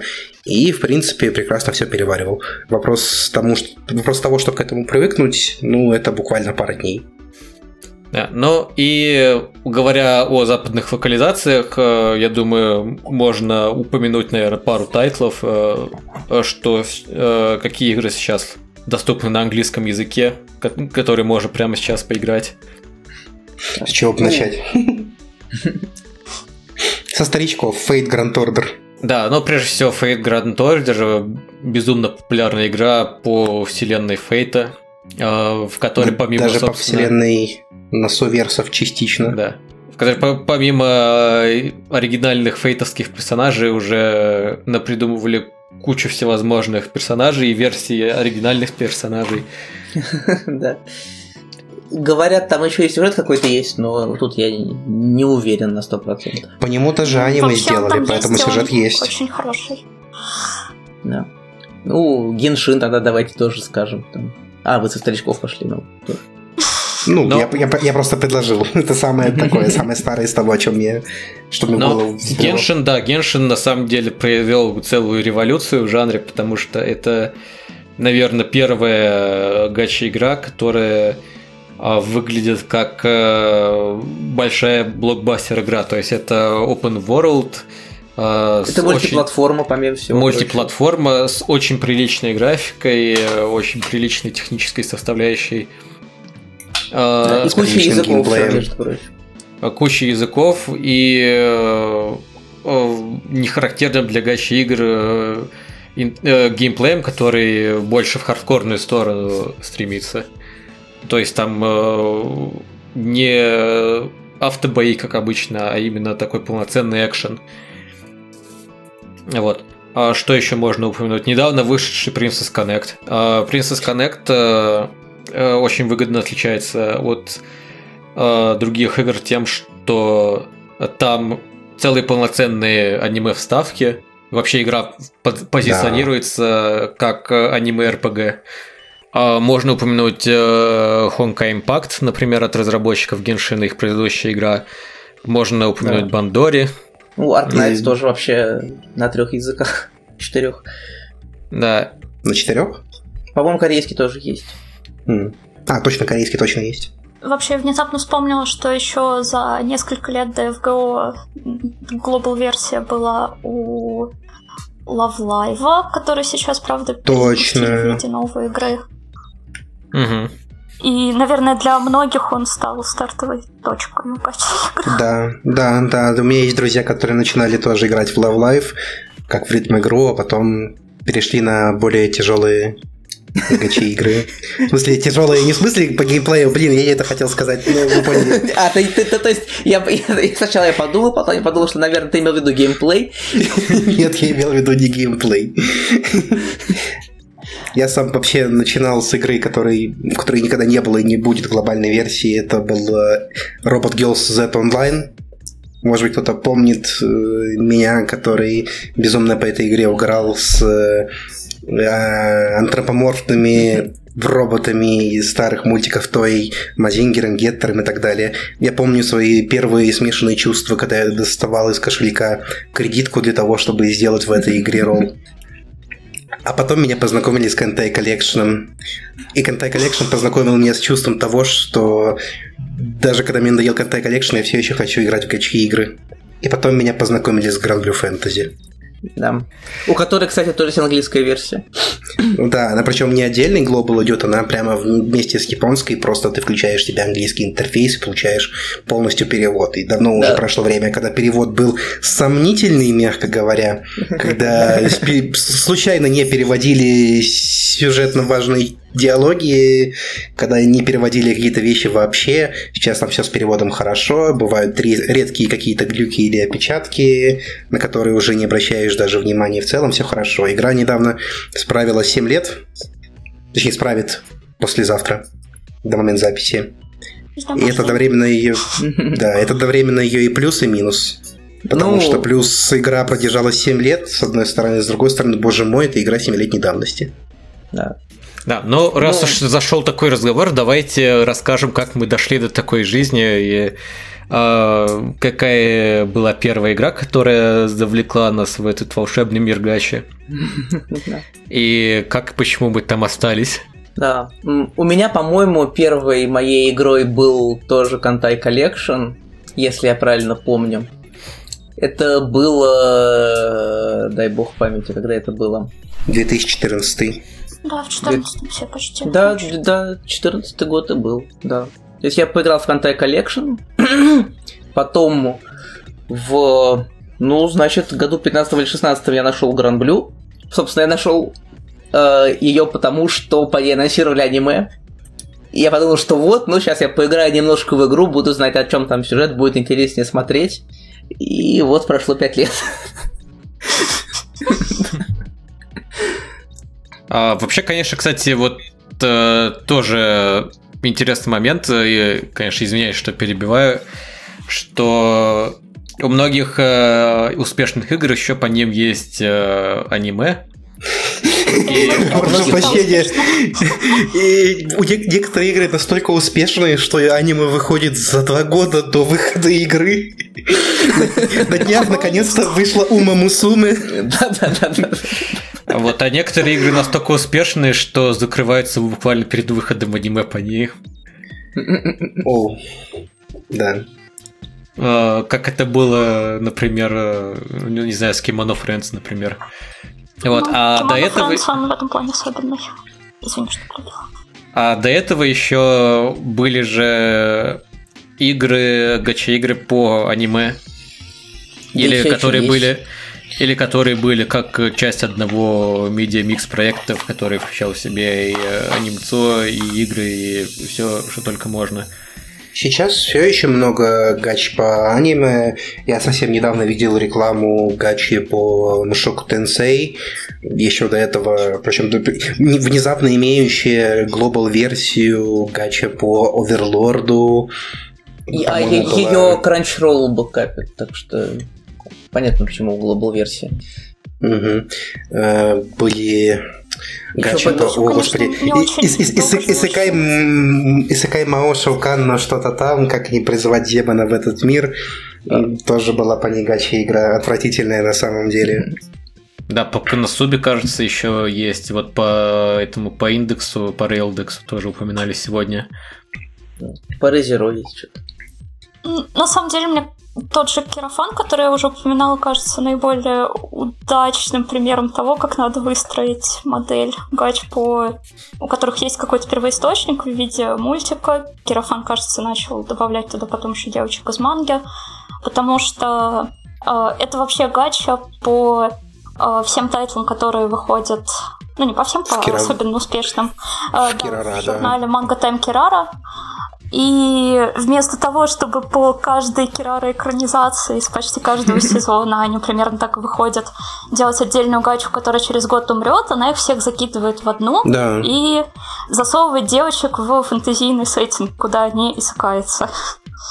Блин, э, Катакава могла бы с таким же успехом выпустить гачу по Исакай квартету и просто добавлять туда каждый новый Исакай, который у них публикуется. М, На самом деле, да. Очень странно, что они так не делают, потому что модель на самом деле изумительная. Да. Dengeki Bunko, кажется, то ли недавно выпустила гачу кроссоверную по своим тайтлам, то ли собирается выпустить гачу по своим тайтлам. А помню, как- уже вышел, кстати, вот да, игра по произведениям с Fantasia Bunko. Это А Fantasia Bunko. там, где вот Date A Live выходил, э, Amagi Brilliant Park э, и много чего еще, там Слейерсы те же самые. Оно там тоже какая-то кроссоверная гача с кучей персонажей. Мгм. Кроссоверная гача с кучей персонажей из Супер Робот Тайсона Мега, Супер Робот Тайсон DD. Это, кстати, список, список разработчиков, которые полностью переключились на мобильные платформы вместо того, чтобы продвигать э, игры на консолях. Ну, потому что вот э, как раз какой-нибудь, суп- какой-нибудь суперробот, нам э, суперробот Айс нам нам намного проще добавить просто двух роботов из нового меха Да? тайтла, чем Да, и причем они Иногда там добавляют их сюжетом. меха-тайтла. Да, иногда совсем из меха тайтлов. В Супер Робот Тайсон на Мега было сколько? Четыре айтл мастера, кажется. Ну, была Мастер это почетная меха, окей? Да, окей, окей, Айкацу. Э, тоже почетная меха. Хоп, теперь. Ну, в смысле, была меха, все, если ты достаточно храбрый. Так о чем Бишмет? Ну, вот да, да, кстати, говоря о играх по аниме, как раз вот у меня увлечение тоже началось именно с таких игр. Э, Я помню, как только у меня обзавелся своим первым айфоном, а тогда еще японские разработчики приоритизировали именно айфоны. э, Я сразу накачал себе кучу подобных игр. Я помню, там была игра по Фантазиста Дол, э, по сериалу, который О. я тогда очень сильно угорал. Кстати, тоже очень быстро закрылась. Интересно, почему? Действительно. Вот. И помню, еще тогда играл в Puzzle and Dragons. Как раз тоже, когда он был... э, еще, не- еще недавно он вышел э, и был безумно популярен.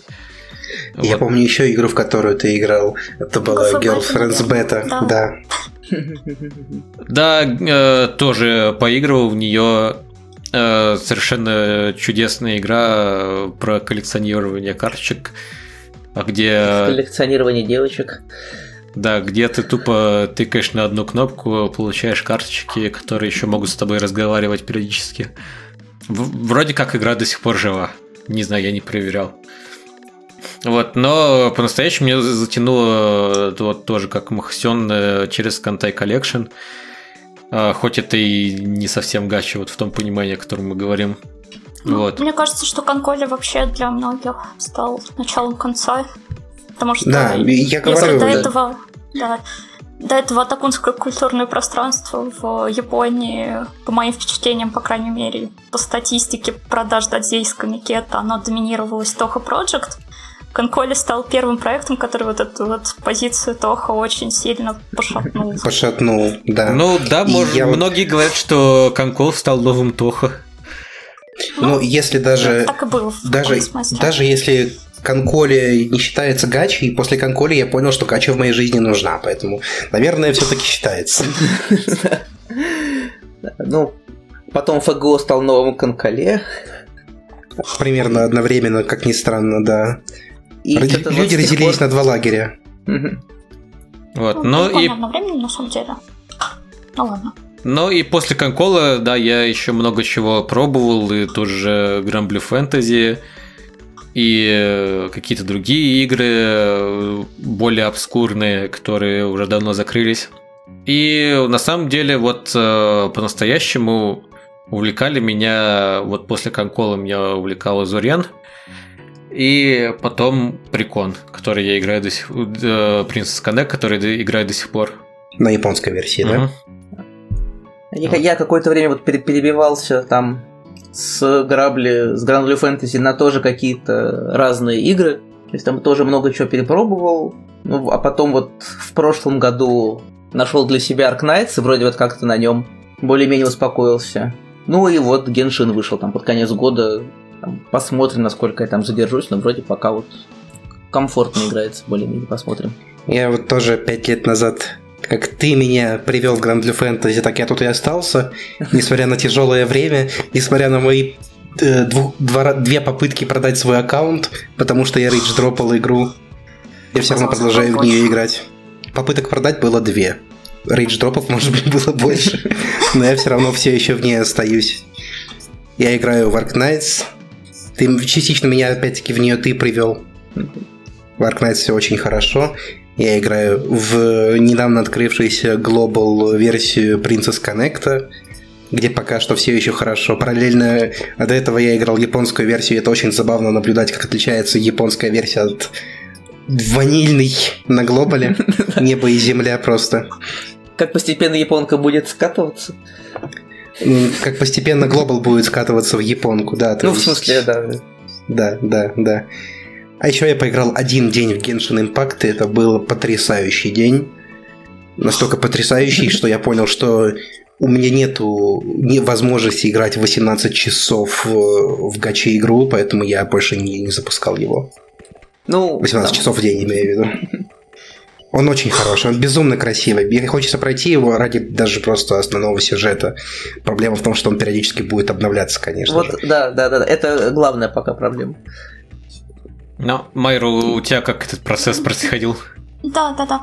А, у меня все началось внезапно не с конколи, а с игры Аякаши Ghost Guild или Аякаши Амироку в 13-14 году, где игрок брал на себя роль решателя проблем Йокаев всех сортов, и игра меня зацепила чердизами, где часть была, ну, такими себе, особенно у карточек поменьше рарностью, но какие-то, наверное, мне сейчас даже можно показать, я скажу, ну да, это Биг Чардиза, либо рисуйте свои игры так, либо не рисуйте вообще.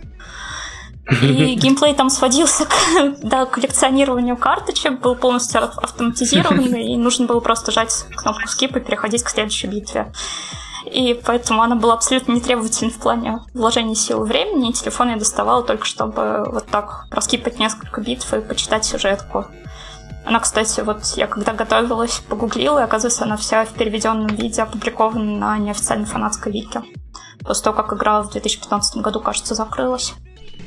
Вот это Но мое этого уже не уважение к этим застала, потому что... Да, я этого уже не застала, потому что в конце 2013 года мои друзья запрыгнули на конколь поезд, и я спустя время сделала это вместе с ними. Да, я даже с тобой поплавал в этом поезде.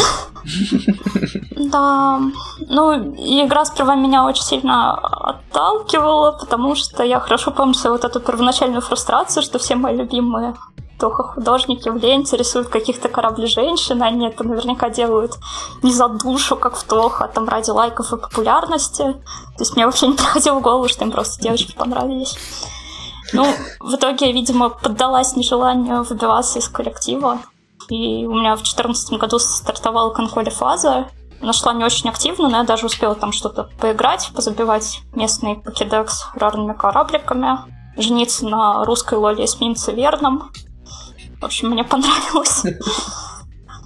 Э, Ну и в основном мой опыт с конколи состоял из взаимодействия с комьюнити. Я преимущественно лайкала фанарт с любимыми девочками, рисовала что-то там сама, какие-то люди это лайкали. У меня была картинка с полуголой Амацуказа, которая повисела на сто каком-то месте в топе Пиксива ежедневном. Пор мой самый большой успех в жизни. И еще спасибо, спасибо. Я бы не зашла так далеко без вас. Мы знаем. Ну, еще в процессе, да, спасибо. А, я, я успела, кажется, пересчитать все доди по конколе, которые выходили на 86-м, 89-м комикете и соприкоснуться с комьюнити, как и многие здесь, в первую очередь русским, но мне это не понравилось. Наверное, это проблема любого комьюнити, особенно такого масштабного, какое было у Конколя. У масштабных комьюнити, Ну, да, куча проблем, еще- обычно локальные лучше. Местечковые. Да, это правда. В процессе я еще попробовала поиграть в Touken Ranbu, который тут уже упоминали. Это был как раз первый, кажется, успешный Канколле like на том же портале DMM, где выходил Канколле. Это было собственно, то да. же самое, только для тех, кому нарисованные мальчики нравятся больше нарисованных девочек, а мечи нравятся больше кораблей.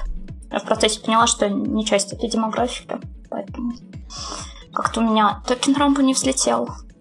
Потом я как ксионит обзавелась айфоном, мне нашептали, что там можно сделать японский аккаунт в App Store, я накачала себе кучу игр, из которых мне больше всего зашел Battle Girls High School. По нему еще, кажется, в 17 что ли году выходил мультик, я его не смотрела. Кажется, его вообще никто не смотрел. Я смотрел одну серию и даже иг- играл немного в игру. Но мне кажется, игра была Ну, лучше, чем мультик. Да, мультик меня как-то оскорбил тогда очень ленивыми хиншинами, хотя проблема была не только в них, и я не стала досматривать. И в итоге, пока я играла в Battle Girls High School в сентябре 2015 года, одновременно с концом одновременного мультика вышла игра по Idolmaster Cinderella Girls. И это стало Ага. началом уже моего конца, я отбросила свое человеческое начало и приняла продюсерское. Это не первая игра по. Idolmaster, не первая игра по Cinderella Girls, но это была первая ритм игра, Да, насколько я понимаю. Да, потому что Starlight. Stage.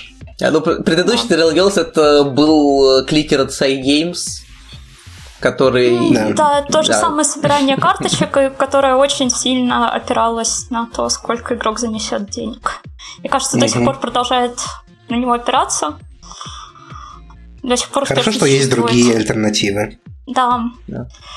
Ну, в следующие два года вышли еще две гачи по Idolmaster, и все три плотно прописались в моем сердечке вплоть до этого момента. Кажется, единственное, что меня из этого болота вытащило, это стали витуберы, и то они там все так или иначе угорают по Аймасу. Из одного болота в другое. И не надо. Ну, да. Не, ну, Аймас это хорошая цивилизация, я согласен. Да. я согласен. Ну, собственно, такой большой популярностью пользуется, мне кажется, потому что если ну, на Западе там нету глобал-версии ни у чего, и серия такой популярностью не пользуется, как, например, тот же Love Life, то в Японии это культовая вещь с огромной верной аудиторией, которая там варится еще с первых консольных аркадных игр задолго до этих ваших гач. И это все тоже определенную роль сыграло. Ну да, и, и то, что он пр- продолжает обновляться все еще. Или это уже не он? Ну, продолжает, конечно. Но вот, кстати, еще к, э, к слову о комьюнити, мне, например, лично повезло, э, потому что э, благодаря комьюнити, благодаря именно вот тем людям, которые собираются вокруг гачи игр, мне удалось найти новые знакомства и новых друзей, с которыми мы поддерживаем связь до сих пор. То же самое. Очень Да. много Ну, друзей, тоже что-то такое получилось.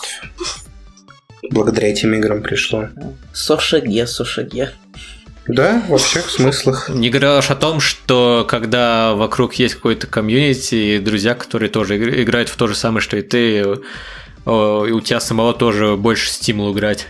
Да, Ну да. это А еще, а, еще, а еще комьюнити это гайды и walkthrough. Или споры с друзьями. У меня сегодня только в нашем внутриклановом Princess Connect чате обсуждали, как лучше делать клан батл. Что вместо того, чтобы сливать три пачки в одного босса, нужно всем поделиться и вливать по одной пачке в каждого босса отдельно, потому что от них больше output дамага идет. И мы обсуждали, насколько реально нам это сделать, потому что мы все же... У нас есть игроки из других стран, в других зонах, и мы друг друга обзывали нехорошими словами. Нафига тебе это нужно? Нет, нафига тебе это не нужно? Ты что, не хочешь эти гемы? Да давай возьмем топ-50, да не возьмем мы топ-50. Потрясающий день. Да. Ну, да. Вообще у того же Аймаса комьюнити тоже очень душевный. Я рада быть его частью, как content creator, например, рисовать фанарты с непопулярной девочкой, значит, что у нее есть огромная комьюнити, которая каждый месяц проверяет ее хэштег, листает все фанарты по нему, собирается в Дискорде и комментирует все это на стриме. Это для меня стало культурным шоком. Какая прелесть. И когда они начинают узнавать мои картинки, говорить, о, Май Русан, как всегда, мило. О, это же потрясающе. У тебя реально все мило получается. Я же тебе и не просто так заказал опять-таки фанарт по гаче игре. Все на играх завязано в итоге. Да, спасибо. Все, деньги на гачи игры. Мне мало того, что плачу за гачу в гаче, так я еще нахожу другие способы Платить за гачу, да? платить за гачу, да. Я покупаю там Blu-ray, я покупаю там фанарты. Я не знаю, еще еще купить нужно. Фигурки я покупал. Да, вы даже не представляете, насколько глубоко идет эта кроличья нора. Почти как другая кроличья нора. Кроличья дыра в кошельке. Да. А еще эти две э, кроличьи дыры пересекаются. Да. Но- Посмотришь, как витуберы тянут гача. Или играет гача. Да. Ну и напоследок, э, я думаю, мы еще немного понеймдропаем и порекомендуем конкретно уже игры, в которые прямо сейчас играем. Или наоборот, не порекомендуем. Тут уж кто на что гораст. Э, Полная свобода выбора, как говорится. Да, как я уже говорил, я сейчас играю в Princess Connect, японскую версию, а, в Genshin Impact. а, И еще я очень люблю ритм игры. Да, про которые почему-то как-то особо не всплывали, но вот, да. Вот. Рассказывай. Я думаю, про Princess Connect и про Genshin еще упомянут тут, поэтому я расскажу про э, ритм игры. Во-первых, потому что какой же выпуск Даммая без Ксионида, который шелит Бандори? Потому что сейчас это моя самая любимая ритм игра на мобиле. Я в нее играю, хоть с перерывами уже довольно давно. И, боже, как же она мне нравится. Потрясающие треки, сложность, которая вот... э, она не то чтобы прям супер сложная, но тем не менее челлендж там есть определенный, да. И самые сложные треки, они, э, да, они требуют э, достаточно большого количества тренировки, и я даже не все до сих пор могу пройти. И вот эта сложность, э, она, вот мне она в самый раз. Она мне очень нравится. Во-вторых, э, помимо музыки, э, сам сюжет, тоже уже неоднократно говорил, сюжет в Банторе просто отличный. Это и э, старание, и драма, и музыка, и милые девочки, делающие милые вещи. Там просто все это э, в идеальном балансе все это есть. И казалось бы, что может быть лучше Бандори, но тут э, буквально та же компания выпускает Difo DJ. И для меня, как и для фаната электронной музыки, это просто полный отвал башки.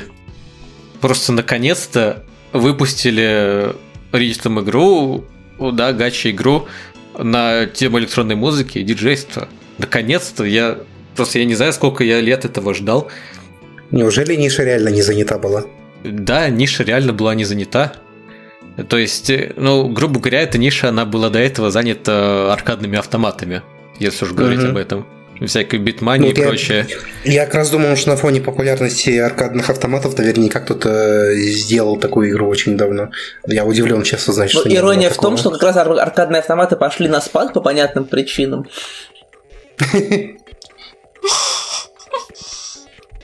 И Но- вот как раз на этом Не будем о грустном, на самом деле, потому что Да. Дифодижи его все-таки этот проект э, начинали делать еще до известных событий 2020 года. Да я понимаю, я шучу, конечно. Дифодиджи это на самом деле по большей части то же самое, что Бандори, но только на э, другую тему. И с той разницей, из-за того, что там э, сам вот э, геймплей и ритм игры, он немножко другой, потому что там больше кнопок, но при этом сама игра, она как-то более щадящая в плане сложности, более щадящая к твоим э, к твоему э, отсутствию чувства ритма и так далее.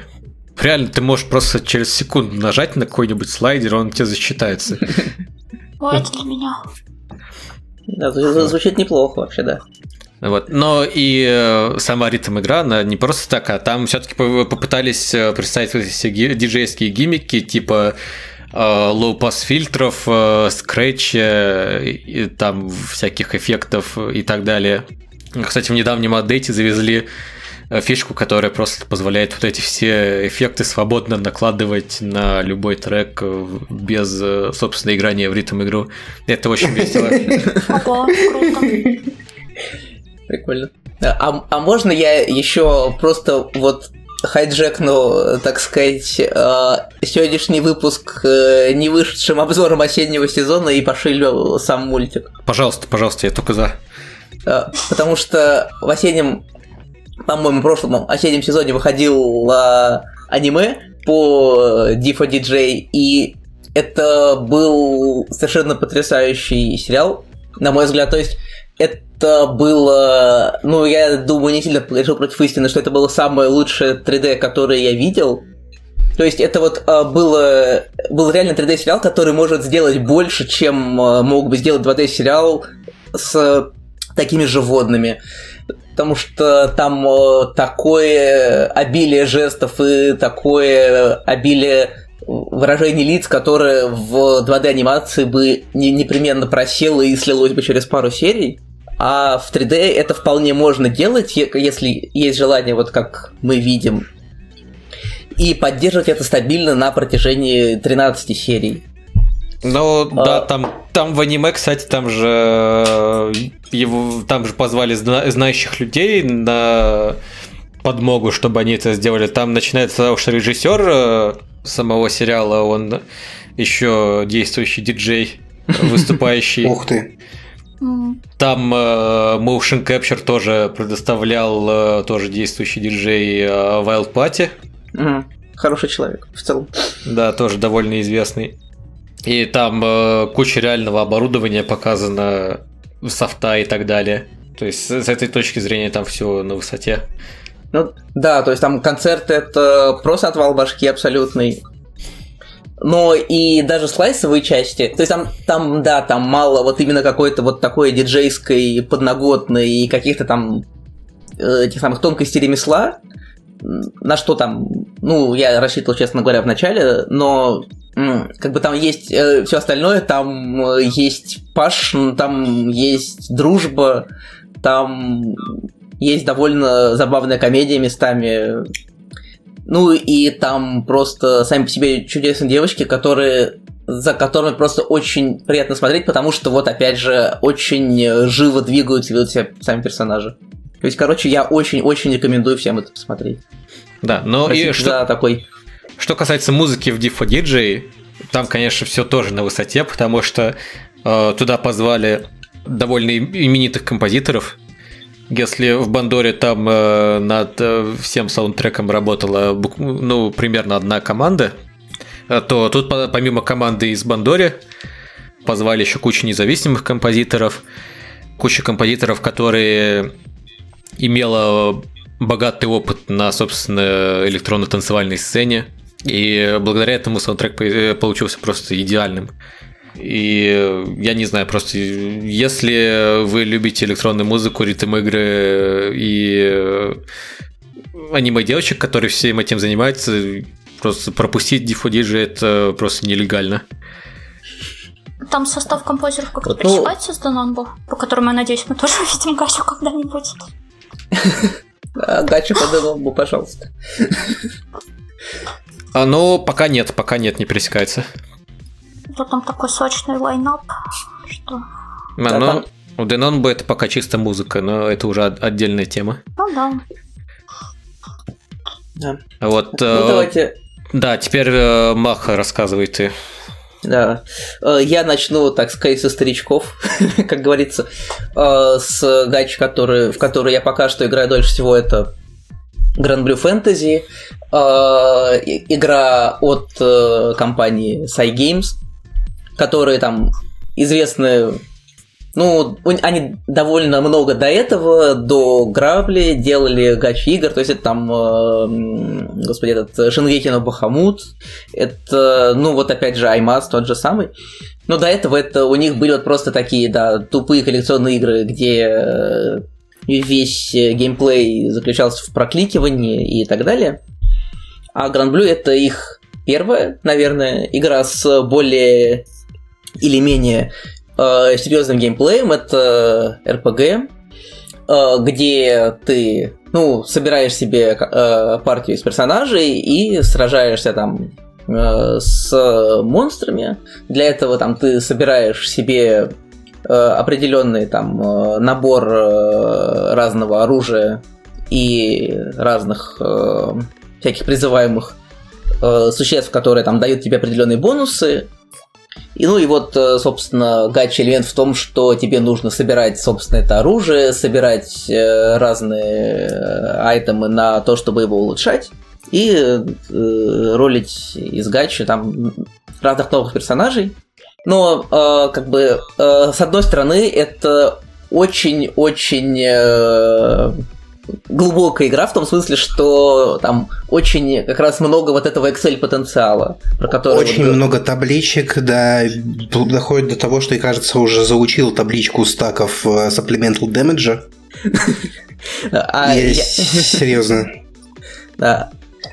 Ну, то есть, да, там Ну, очень...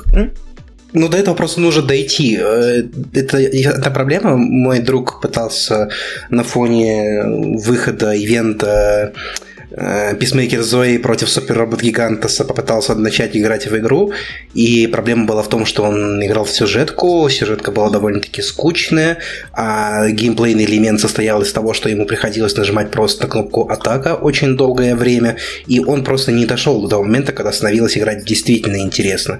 И в ретроспективе я понимаю, что игра действительно сейчас не очень э, дружелюбна к новым игрокам, к сожалению. Ну- То есть, может быть, игроки, которые играли до этого в другие гачи, смогут понять, э, почему это так, зачем это так и так далее. А вот новые игроки, скорее всего, не очень оценят. Ну вот, да, у нее сейчас порог вхождения не то чтобы высокий, а просто очень странный. То есть Да. там, я так понимаю, сейчас э, всем новым игрокам выдают очень много какого-то базового, необходимо нужного оружия и всего такого, то есть чтобы ты мог там первое время об этом не думать, но потом тебе приходится начинать об этом думать, а ты не понимаешь, как это сделать, потому что до этого тебе это было не нужно. То есть, И ты это у меня просто был- у- у- проскипал. да. У меня было такое, когда я, я начинал играть, и, ну, вот меня просто, да, спасло, что я втащил в эту метару. Там были еще другие люди, которые мне просто объяснили, что мне надо делать. И, и за счет этого я как-то смог выкарабкаться и втянуться. Но как бы как это начинать ну, с нуля, может быть, начинать сейчас довольно сложно. Там есть внутриигровые подсказки, но они, к сожалению, не в игровом процессе запрятаны, они запрятаны в книжке с объяснением всех игровых механик, ну, то есть в разделе. Это, то есть, э, как он там называется? О, боже мой, я не помню уже. Короче, это нужно тебе открыть э, в игре раздел того, как работает игра, и очень, и очень нудно, скучно читать э, весь текст, который тебе объясняет, что делает каждый статус, как работает каждая способность и так далее. Да, ну, вот э, зв- звучит примерно как, э, да, э, руководство к RPG-игре. Ну, как бы, э, помимо вот такого геймплея своеобразного, со, со- со своеобразной э, кривой сложностью, да, тут на самом деле есть еще очень много классных вещей, ради которых стоит попробовать там, Попробовать, да. преодолеть какие-то первые вот такие трудности. Э, С чего начать? Давайте начнем э, с того, что в эту игру переточили очень-очень много людей из оригинальных Final Fantasy. То есть Да. это чар-дизайнеры, это музыканты, это, по-моему, ну, как это, люди, которые придумывают сеттинг, так что ли это, наверное, надо назвать. То есть, когда ты начинаешь играть, ты вот прямо м, Чувствуешь, что играешь что-то... что-то очень знакомое. Да, э, в том числе, особенно в музыке. В Grand Blue Да, Fantasy общем- перешли два композитора из Final Fantasy. Это На- Набуо Уэмацу и Цтома Нарита которые работали над многими музыкальными темами, и они пишут настолько Final Fantasy музыку для Grand Blue, что я просто кидаю фанатам Final Fantasy их новые треки, и- потому что и они очень любят Final Fantasy и с удовольствием оценивают именно эту музыку. Да. Во-вторых, это чар-дизайны, которые э, первые, там, по-моему, тоже были чуть ли не откуда-то из финалки люди. И они постепенно становятся настолько лучше и лучше и лучше и лучше, что вот э, прям э, типа ты готов в это кидать деньги, потому что оно того стоит. Как бы, Мгм. Такое ощущение. То есть это вот, ну, может еще потому, что я пять лет за всем этим слежу, но прямо видно, как э, типа люди учатся рисовать. При том, что они там умели. Это, кстати, по поводу арта. Очень много гачи-игр, у них проблема в том, что... Не то, что проблема, но такой вот странный момент. Э, То, что на разных персонажей приглашают разных художников. То есть какой-то там художник нарисовал там трех персонажей, другой художник еще трех персонажей. И в итоге это такое вот... э, складывается такая... Складываются эти персонажи вместе, а друг на друга они не похожи. В Grand Blue Fantasy стиль, в котором рисуется, он единообразный. То есть ты увидишь этих персонажей э, в любом месте и понимаешь, что, они из одного места пришли, а не из двух разных, не из двух, не из двух разных э, художников. Да, ну, э, ну и просто они э, вот э, со временем там новые дизайны, новые персонажи, новые костюмы, там новые версии старых персонажей, они просто, ну, вот э, сильно, сильно-сильно выросло качество. Ну и забавно Мгм. еще смотреть в этом плане на скины главных героев. Да, э, там есть еще такие вещи, как профессии у главного героя. Тоже Это- вещь, которую я помню, где не, не- не видел. Кроме этого, такой пережиток РПГ забавный тоже. Если среди слушателей есть э, люди, которые играли в Final Fantasy 3 или в ее ремейке, в Grand Blue Fantasy используется ровно так, точно такая же система, как в третьей финалке. Да. В том числе перекочевали сами некоторые классы, в том числе даже дизайнами. Например, есть класс Necromancer, который э, слизанный из э, третьей финалки, класс, э, как же он назывался? Шаман, кажется. Прошу прощения, такое не- немного тривии было. Да. Вот. э, так, музыка, дизайны. И последнее, что осталось похвалить, скорее похвалить, э, это сюжет. Потому что, ну, это э, для сюжета, который длится 5 лет, 7 лет, простите, это я играю в нее 5 лет, а та- так-то ей уже 7, конечно. Сюжет, который длится 7 лет и продолжает развиваться, это, мне кажется, во-первых, большое достижение. Во-вторых, все-таки то, что его, как ни крути, бывает довольно интересно читать. Да. Тут ничего не могу сказать. Он местами он затянут, местами он ходит кругами, но да, а чего вы ожидали? Я Местами думаю, старые Японская части игра. сюжета устарели, но в целом все остается хорошо. А, Майро, что, прости? Я говорю, это же японская. Это же японская. А, Да. ну, ну да. А, но помимо основной сюжетки, тут есть э, самое, самое главное, то ради чего я еще продолжаю ее открывать. Э, это всяческие ивенты, э, которых тут очень много, ну, как и полагается гачи игре. Но что хорошо, это то, что они э, между собой тоже бывают связаны, их объединяют общие персонажи, их объединяют общие какие-то сюжетные элементы, их объединяет общий лор. Ну, не все, не все, но есть вот прямо такие цепочки ивентов, которые ты читаешь один за другим, и прям раскрывается сеттинг, раскрывают персонажи, и прямо как такая действительно мини-игра в игре. Виталий, если тебе есть как-то там? Не-не-не, я, я, в принципе, совсем согласен, что сказано и по Grand Blue Fantasy добавить нечего. По геймплею, говорю, он в самом начале очень банальный, потом... То есть, эта, эта игра имеет... Это, это странная, очень кривая сложности. В самом начале геймплей слишком банальный, в самом конце 6 игроков не успевают за 30 минут убить самого сложного босса. Потому что он слишком сложный, потому что нужно максимально координироваться, следить за всеми своими, э, за, за своими и за чужими скиллами, кулдаунами, дебафами, бафами и всем остальным прочим. Нет, Это ну, ты, извини, без- э, извини, извини, что, да, извини опять, что я тебя, что я тебя перебиваю, но э, типа, с- Мгм. с одной стороны, это да, 30, э, за, за 30 минут 6 человек не могут убить э, самого сложного босса, а с другой стороны, один человек за 25 минут успевает его убить в одиночку. Это потому, что он знает уже, как эта игра работает. Когда ты в первый раз играешь, типа, в самый первый стейдж, ты просто нажимаешь на кнопку атака. Когда ты в первый раз играешь в самый сложный рейд, у тебя паника, и даже если перед тобой гайд, ну, ты, да, да, ты, ты, по, ты по своему опыту говорю. в лицо, когда только открываешь сам бой и... Да, да, на самом деле в этой игре есть сложность. Она просто находится очень далеко в late гейме, а переход из early гейма в mid game, из mid гейма в late game, из late гейма в end game очень-очень долго тоже происходит. И несмотря на то, что издатели, разработчик Cygames, они стараются все время это сократить, то есть они дают новым игрокам и плюшки, и бусты к росту какие-то возможные. Э, это, с одной стороны, помогает, но с другой стороны, все равно очень тяжело и очень долго пробираться туда. То есть человеку потратить нужно несколько месяцев на то, чтобы дойти до какого-то эндгейм контента. И то не факт, то, что он сможет с этим контентом справиться. И я прекрасно понимаю, почему не все игроки могут одобрять такой подход. Гранблю фэнтези. Но попробовать, конечно же, да, стоит, тем, тем не менее. Особенно людям, которые играли в другие гачи до этого. Несмотря на то, что ей 7 лет, она все еще хорошо играется, хорошо выглядит, не есть какие-то архаичные моменты, это все еще веб-браузерная игра.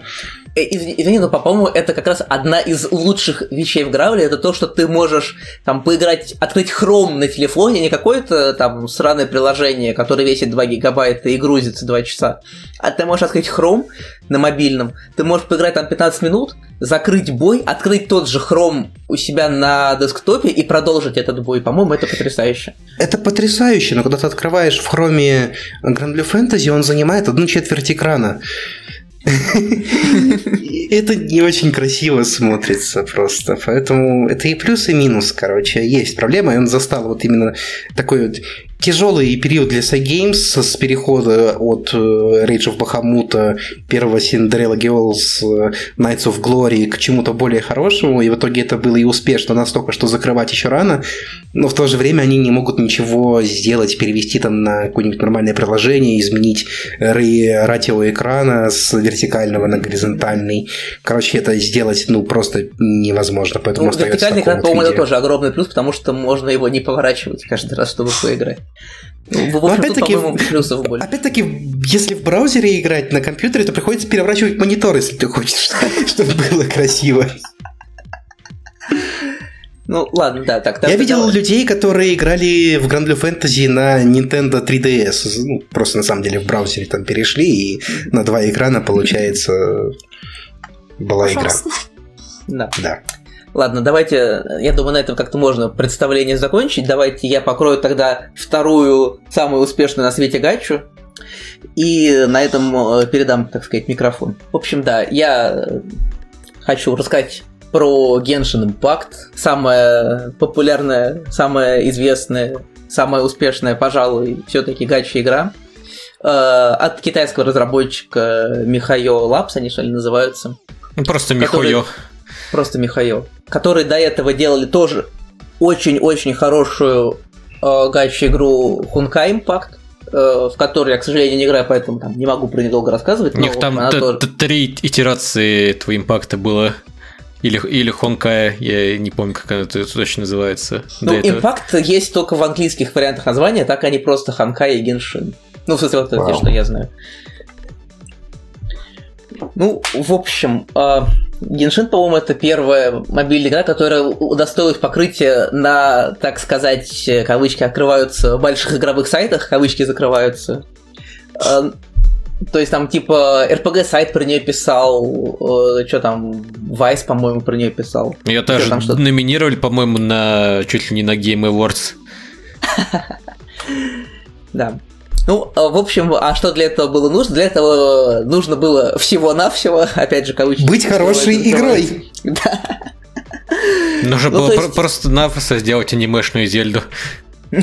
Да, да, да, да, да, да, да. То есть это э, полноценная 3D-игра в открытом мире, ну, более или менее открытом мире, э, с там вполне себе RPG-механиками, реал-тайм боевкой, Э, и кучей-кучей разных гачи-механик, начиная с того, что там ты ролишь себе персонажей, а потом ты ходишь и ролишь на них, на, на них артефакты. Э, что там отнимает кучу времени и, и, и гемов, то есть стамины, то есть денег. Я, пожалуй, графика это, несомненно, одно из главных достоинств этих игр, потому что я помню, я как, когда первый раз запустил эту игру и начал играть, моей первой реакцией было боже, как же здесь красиво. Да, ну, опять же, то, что это мультиплатформа и то, что она э, делалась не с э, упором на мобилочки, а с э, принимая во внимание возможность там э, вся, э, пек и ну и все-таки PlayStation и то есть там все-таки намного да, красивее по умолчанию может быть вообще. На самом деле, настолько все это проработано, э, все эти пейзажи в Геншине, это просто восхитительно. Э, как, насколько там все ярко, э, начинает с освещения, цветового решения и заканчивая какими-то мелкими деталями природы, и как это все стилизовано при этом, это просто вне всяких похвал. Да, и эти самые модельки персонажей тоже совершенно потрясающе сделаны, то есть там они не очень сложные, но при этом потрясающе именно выглядят, то есть там вот э, тени, какие-то детали, вот это вот все это да, да при этом у них отличнейшая плавная анимация, хоть там и кто-то говорил, что откуда-то слизанная. Но, тем не менее, замечательная анимация, очень детальная, очень плавная. Э, э, все движения от бега до вот так очень, э, очень хорошо анимированы. Да. Музыка тоже совершенно чудесная, там даже альбомы вышли уже, по-моему, на стримингах, так что можно просто на самом деле музыку там взять, скачать, послушать.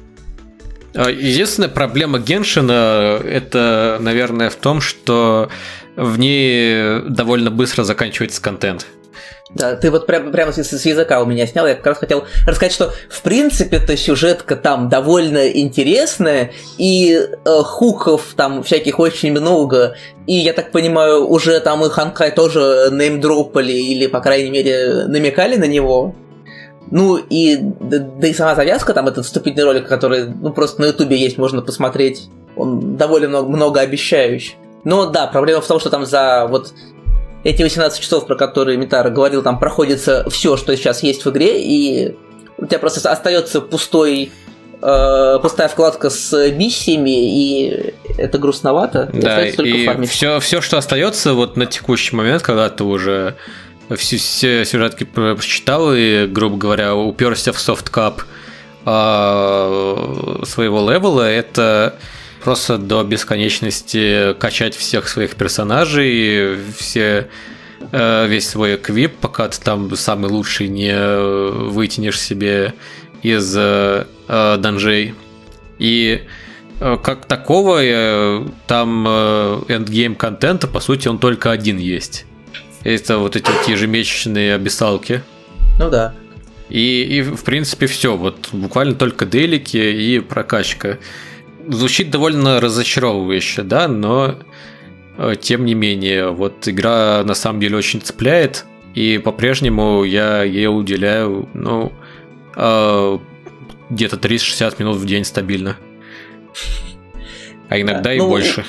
Ну, вот, э, как бы, э, если играть в игру как сказать, э, делать, э, вкладывать в будущее, то есть там вот в персонажей, которые потом там выйдут, в сюжетку, которую потом добавят, то имеет смысл, да, как бы играть все еще просто, чтобы быть готовым. Да, тем более, что игра постоянно обновляется, у них э, очень стабильный, прям как в какой-нибудь ММО график апдейтов, когда, по-моему, каждые 6 недель у них выходят новые мажорные версии.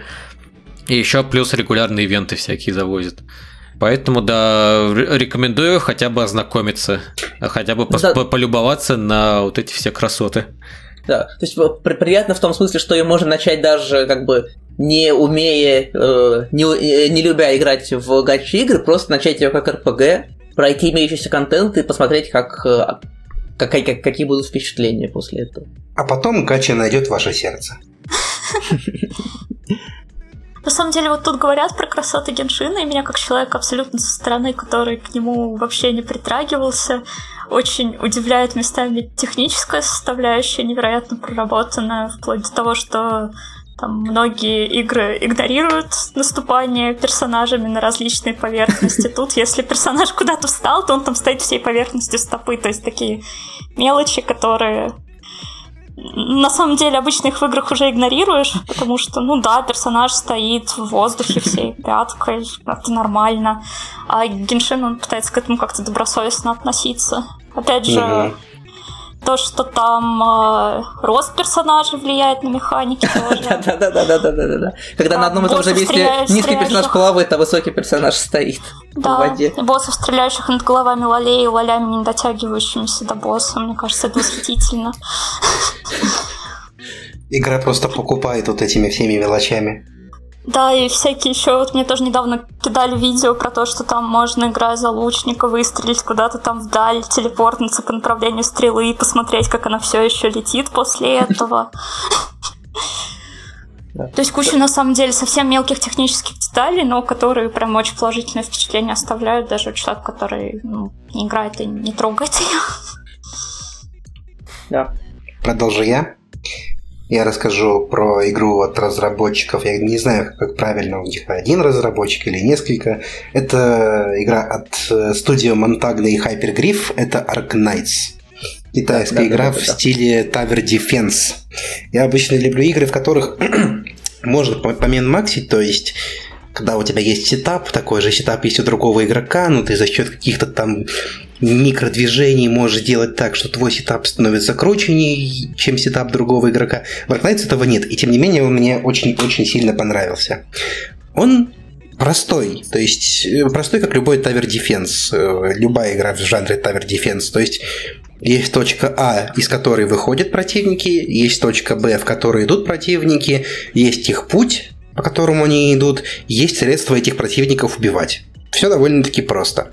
Arknight с этим справляется. Способы убивать противников и так называемые операторы, которые делятся на разные классы. Снайпер, вангард, гард, дефендер, которые там не пропускают противников и так далее. Все абсолютно просто. Каждый оператор отличается от какого-то другого оператора своими статами, своими способностями и так далее. И все равно для того, чтобы играть в эту игру, нужно немножечко пораскинуть мозгами, нравится мне это или не нравится. Научно доказано, что любой стейдж Arknights проходится без персонажей высокой рарности. Это одна из самых восхитительных вещей в этой игре. То есть эта игра настолько free-to-play, что и тебе нужно просто пораскинуть мозгами для того, чтобы понять, как, как на самом деле эту игру можно пройти до самого-самого-самого конца. Здесь очень много приятных персонажей, мужских, женских, все не только в девочек упирается. Настолько много хороших мужских персонажей, что я поймал себя на мысли, что мужских персонажей мне нравится больше, чем женских в этой игре. Я чувствую угрозу своей гетеросексуальности, но пока что вроде бы с ней все в порядке. Сюжет в Arknights, он есть, кому-то он очень нравится, кому-то очень не нравится. Я нахожусь примерно посередине, мне довольно-таки пофиг. Э, на самом деле, это, это проблема очень многих игр, особенно очень многих китайских игр. Это они используют для озвучки японских сейю, то есть приглашают именно японцев озвучивать, но они озвучивают конкретно персонажей и не озвучивают сюжет, потому что для того, чтобы озвучить сюжет, им нужно будет регулярно снова их подрывать, приглашать, э, записывать каждые сюжетные фразы. В итоге вся сюжетная часть игры остается без звука, точнее, без озвучки. И и из-за этого интонации, какие-то настроения, с которыми играют персонажи, все это теряется, и читать безумно скучно. Такое ощущение, будто я читаю страницы на Google Доке вместо э, сюжета. Поэтому я без того, чтобы в очередной раз понять, что происходит в сюжете, я нажимаю на кнопку Skip. Но тем не менее, я прочитал какой-то summary всего этого сюжета, Сюжет там сложный. Это постапокалиптический мир, в котором происходят катастрофы, всякие ураганы, дожди, из-за которых умирают города, страны. Для того, чтобы спастись от всего этого, построили шагающие города, которые перемещаются по всей по, по всей земле. Вместо людей здесь антропоморфные такие звери, то есть обычно либо люди с э, элементами кошачьими ушами, еще чем-то, какими-то звериными элементами, либо это просто такие полноценные прямо фури во в прямом смысле этого слова. И они вместе живут, кто-то с кем-то воюет, есть какие-то фракции, есть нехорошие фракции сопротивления, есть там хорошие ребята, плохие ребята, у них у всех все неоднозначно, и в итоге это, конечно же, стоит почитать. Но все-таки это не самая продавающая фича этой игры, как мне кажется. Это все-таки геймплей. Он очень простой, он очень понятный, и э, каждый игрок э, играет в эту игру все-таки по-разному. То есть я, например, могу проходить какой-то стейдж, потом пойти на YouTube посмотреть, как другой игрок его проходит, и он проходит его с тем же самым успехом, но происходит его абсолютно по-другому. То есть у каждой задачи в игре есть не одно альтернативное решение, что я считаю очень-очень-очень крутым. А Рекомендую вот, всем а... попробовать. Очень высокий порог, очень низкий порог вхождения, очень сильно завлекает. Да. Вот это то, что я как раз э, считаю главным, это что Ark Knights это очень-очень-очень добрая игра. То есть там реально можно не иметь ничего практически, и все равно умудряться там все проходить и все делать. А еще там есть разные режимы. То есть помимо обычных стейджей, которые заключаются в том, что убей противников, пока они бегут из точки А в точку Б с какими-то там условностями, есть э, режим э, Contingency Contract, который дает тебе карту довольно-таки простую, но у тебя есть возможность навесить на самого себя пенальти ну, то есть э, какие-то ограничения, и игра превращается в безумно интересную и сложную, каким бы сильно прокачанным ты не был бы. И даже если ты проходишь игру на высокой сложности, ты можешь задрать себе себе ее еще сильнее для того, чтобы придумать очередное решение и пройти ее э, еще выше. И при этом тебя ничто не обязывает это делать. То есть, если, да. если ты хочешь остановиться на своем уровне, ты просто останавливаешься. И это еще один новый режим, который сейчас в игре есть. Это роуглайк Tower Defense, когда тебе э, вместо того, чтобы использовать всю свою партию, какая у тебя есть, все своих операторов, какие у тебя есть в игре, тебе дают возможность выбирать потихоньку из того, что у тебя есть на рандоме, более-менее на рандоме, классы и так далее. И ты проходишь э, определенные карты, исходя из того, что у тебя сейчас в данный момент есть в твоем конкретном заходе. И этот режим настолько аддиктивный, что я могу не выходить из него по 6 часов, кажется. У меня рекорд был, потому что я... Один заход успешный занимает примерно час. Когда ты умираешь перед самым концом, то я такой говорю себе, ну окей, сейчас я тогда себе нароляю начальные условия хорошие и приду к этому завтра. Ой, условия слишком хорошие. Я буду играть сейчас.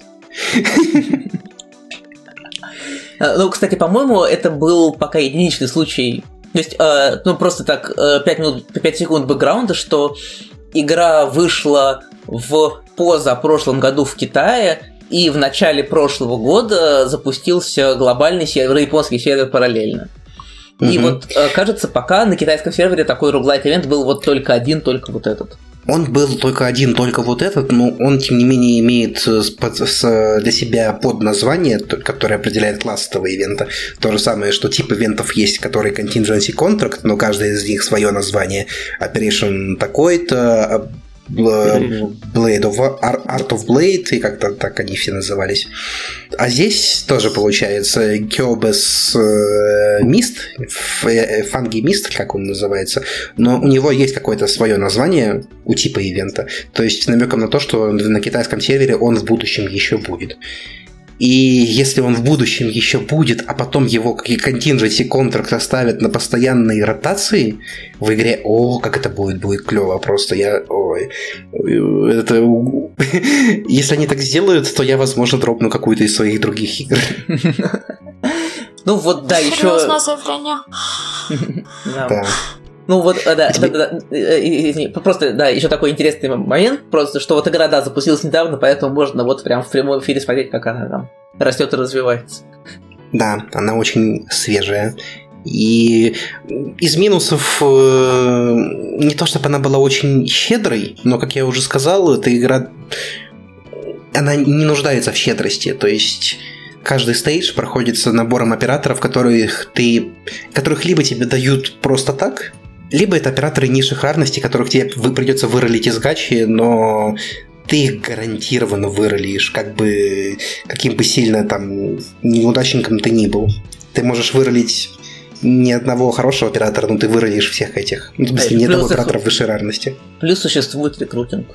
Да, плюс, а, да, всех этих операторов к тому же можно получить через рекрутинг, то есть через бесплатную добычу э, персонажей, которая ну, просто буквально ничего не стоит, и которые обязательно тебе придут. Это восхитительно. Когда смотришь на то, как люди проходят э, любой стейдж вот такими вот операторами низших рарностей, это вызывает восхищение. У меня, во всяком случае. У тебя есть что добавить по Ark Knights? Ну, то, что там очень плохо сделаны, сделано с костюмами, что к ним ничего не прилагается. Ну да, там костюмы ты покупаешь просто как костюм без каких-либо плюшек. Ну но да, то, но, но то, что их у меня куплено три, тоже о чем-то говорит. Угу. Да. И тогда еще про другую игру расскажу. Наверное, не так много. Это Princess Connect Redive, про который упоминалось сегодня неоднократно, и у которого получается, полтора месяца назад официально стартанула глобал версия, то есть а, английская версия. Да, спустя очень... три года после японского релиза. Да, то есть вот когда вот японский сервер отмечал третью годовщину, на глобал версии отмечали первый месяц. Это, я не знаю, как назвать это игрой. Это как бы с одной стороны RPG по стилю игры, с другой стороны даже и не знаю. Есть, персон... есть персонажи, есть их способности, есть враги, с которыми они сражаются, и тебе нужно делать ничего, с одной стороны. Потому что персонажи сами используют свои способности. Похоже, как, я не знаю, Я видел многие игры на планшеты, когда твои персонажи бегут, тебе нужно просто кликать по экрану. Здесь вроде бы похоже на то же самое до тех пор, пока ты не углубляешься в то, как эта игра на самом деле работает. И происходят небольшие головные взрывы. Потому что, когда эта игра доходит до бинмаксинга, бинмаксинг здесь такой, которого я не видел ни в какой другой игре, кажется, вообще. Потому что у всех персонажей есть способности, есть ротация, по которой они используют эти способности, и этих персонажей можно подбирать по их ротациям для того, чтобы они друг с другом вместе лучше работали. Э, персонажей сейчас на глобальном сервере 45, максимум персонажей в одной пати 5, получается 45 в пятой степени комбинаций, которые можно набрать, и все они будут работать по-разному. И понять, какая из них работает лучше для той или иной ситуации, это задача игрока. И это безумно здорово, это безумно увлекательно все это находить. Сам геймплей при этом остается простым, то есть тут больше приходится голов... работать головой вне самой игры, но мне безумно нравится этот процесс. И процесс организации, и всего остального. Эта игра, с одной стороны, не очень free-to-play, like, то есть имею в виду, что какой-то контент может быть э, может зависеть очень сильно от того, есть у тебя персонаж высокой рарности тот или иной, или нет у тебя персонажа высокой рарности тот или иной. Но с другой стороны, наличие у тебя всех этих персонажей никак не решает твои проблемы как игрока. Потому что эта игра больше как раз таки о поиске каких-то комбинаций. И пока что их много, потом их будет еще больше. И все это будет, э, ну, это глядя на прогресс на японском сервере, дальше все будет еще безумней, еще быстрее, Минмакса будет еще больше это все будет безумно интересно. Но вся эта интересность, это не то, что, разумеется, игроков привлекает. Привлекает это все красивость этой игры. Это одна из самых красивых игр, которые я видел. И сейчас в последнее время красоту этой игры перебил разве что Genshin Impact. потому что оно все вручную, э, а- а- оно, все безумно красиво отрисовано, все безумно красиво анимировано. Просто смотришь аниме. Самое полноценное аниме. Безумно красивое, безумно круто нарисованное. Ну там же Все просто такие атаки- анимированные вставки в историях есть, да, если правильно? Да, там есть анимированные вставки в историях. То есть, помимо того, что и все, все суператаки анимированы безумно красиво, э, есть еще и в основной сюжетке, которая безумно длинная, в которой очень-очень много текста. Прошу прощения, у меня кошка бьется головой об двери. В этой игре очень много текста, в этой игре очень много сюжета, э, и опять-таки это будет добавляться все больше и больше и больше и больше и больше. Все это сопровождается полноценной анимацией. Когда, типа, выходил, э, выходил аниме по Princess Connect, была шутка о том, что можно было аниме не рисовать, можно было собрать все анимированные вставки и использовать их как, как аниме. Настолько там много всего было. И Блин, даже не знаю, что еще добавить. Но В, япон- в японской версии был коллаб с Резера, и даже там все умудрились ани- анимировать на высшем уровне. Ну, имею в виду, безумно... По-моему, э, Бетельгейзе так хорошо в своем мультике не выглядел, как он выглядел в Princess Connect. А, да, Его ну и анимация. еще про что можно сказать, что м, все э, игры с iGame существуют в каком-то таком shared universe, э, соб- в котором у них общие персонажи, и поэтому там в каждой игре есть персонажи из другой, и у них э, бывают коллабы периодически с другими своими играми, включая Idolmaster Cinderella Girls. Да, там сейчас прямо идет реран на японском серваке айва коллаба такого. Фанаты, ну, в смысле, игроки даже придумали для этого отдельное название, называется Сайверс. Ну, это так, это автопик. Ну, нет, ну Очень что люблю в- игры с айгеймов. Ну да, ну что в Приконне есть персонажи из э, Грабли, в Грабле есть Из- персонажи из, э, Бахамута. из Бахамута, из Приконне тоже, из Shadowverse. Да. В. Shadowverse есть персонажи из Грабли и Бахамута. Да. В версии есть персонажи откуда угодно. В Shadowverse есть персонажи из Лавлайва, в Гранблю есть персонажи из Лавлайва. А еще Гранблю э, официально можно посчитать частью Клампа Верса, но это совсем другая история. Кстати, у тебя есть что добавить еще по поводу пользуясь случаем, я хотел бы Princess Connect покритиковать, потому что, к сожалению, на вот глядя со стороны японского сервера, в, в, в- определенный момент пошел очень сильный power-creep в игре. А, Мгм. Если в ранней, э, в ранней стадии прикона было действительно интересно а, там качать всех персонажей, подбирать разные комбинации под разные ситуации, то а, затем уже благодаря Power Creep а, все комбинации стали примерно одинаковые для всех ситуаций. И э, с выходом э, одного из лимитных персонажей просто этот, этот персонаж, она оказалась настолько оверпавернутой, настолько сломанной, что она до сих пор в мете, и до сих пор ее не, не пофиксили, не понерфили никак, что У меня вызывает вопрос, это, очень много фрустрации. это Ненека или. Princess Пекорина? Нет, это не, не та и не другая. Ничего себе. Это во-первых. Э, Поэтому да, если э, хотите начинать играть в Princess Connect, лучше всего это делать на глобале прямо сейчас, потому что Да. а потом э, эта игра очень запросто может превратиться в бесконечные догонялки. Но пока что это безумно веселый experience. Вот.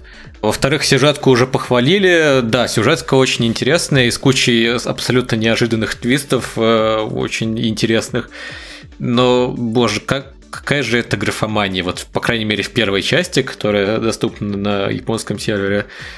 Это просто невозможно столько это читать или слушать. Это, в- это в какой-то степени как раз таки завязано на то, что сначала, как- о чем я говорил, что часто в игры добавляли сюжет в самом начале, просто для того, чтобы он был, чтобы его было какое-то количество, не сильно заморачиваясь о том, какого качества будет этот сюжет. А потом уже развиваются, добавлять что-то нормально. В первой части сюжет писал Акира, автор Сасами Сангам Барана и Кюран Казоку Ники. А, Если вы смотрели эти сериалы, я думаю, это о чем-то должно говорить.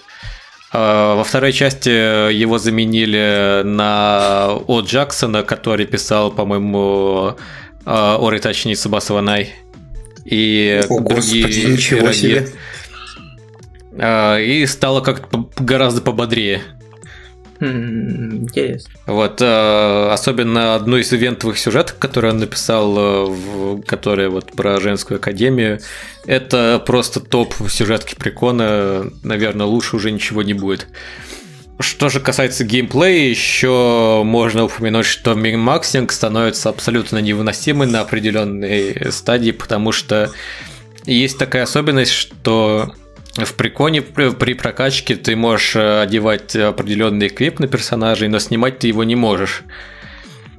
Угу. И, соответственно, как-то ослабить э, своих персонажей э, нету способа, а иногда это нужно делать, чтобы персонажи Для самых оптимальных сетапов, да. были каких-то определенных оптимальных сетапов, и не, зачастую это не обязательно самые сильные сетапы.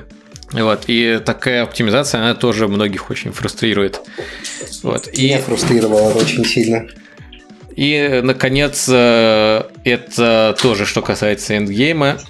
Митара уже говорил, что большая часть геймплея происходит э, автоматически, но, тем не менее, какие-то обилки нужно прожимать вручную. И в эндгейме очень часто доходит это до абсурда, когда некоторые обилки нужно прожимать просто с миллисекундными, просто покадровой точностью.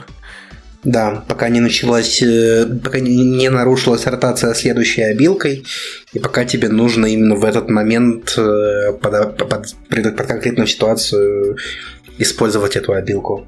Да, я такое понимаю, я такое тоже видел. Это пока что все еще в пределах э, моей, моей толерантности А, то есть к ми- такому. миллисекундные э, эти самые окна меня еще устраивают. да?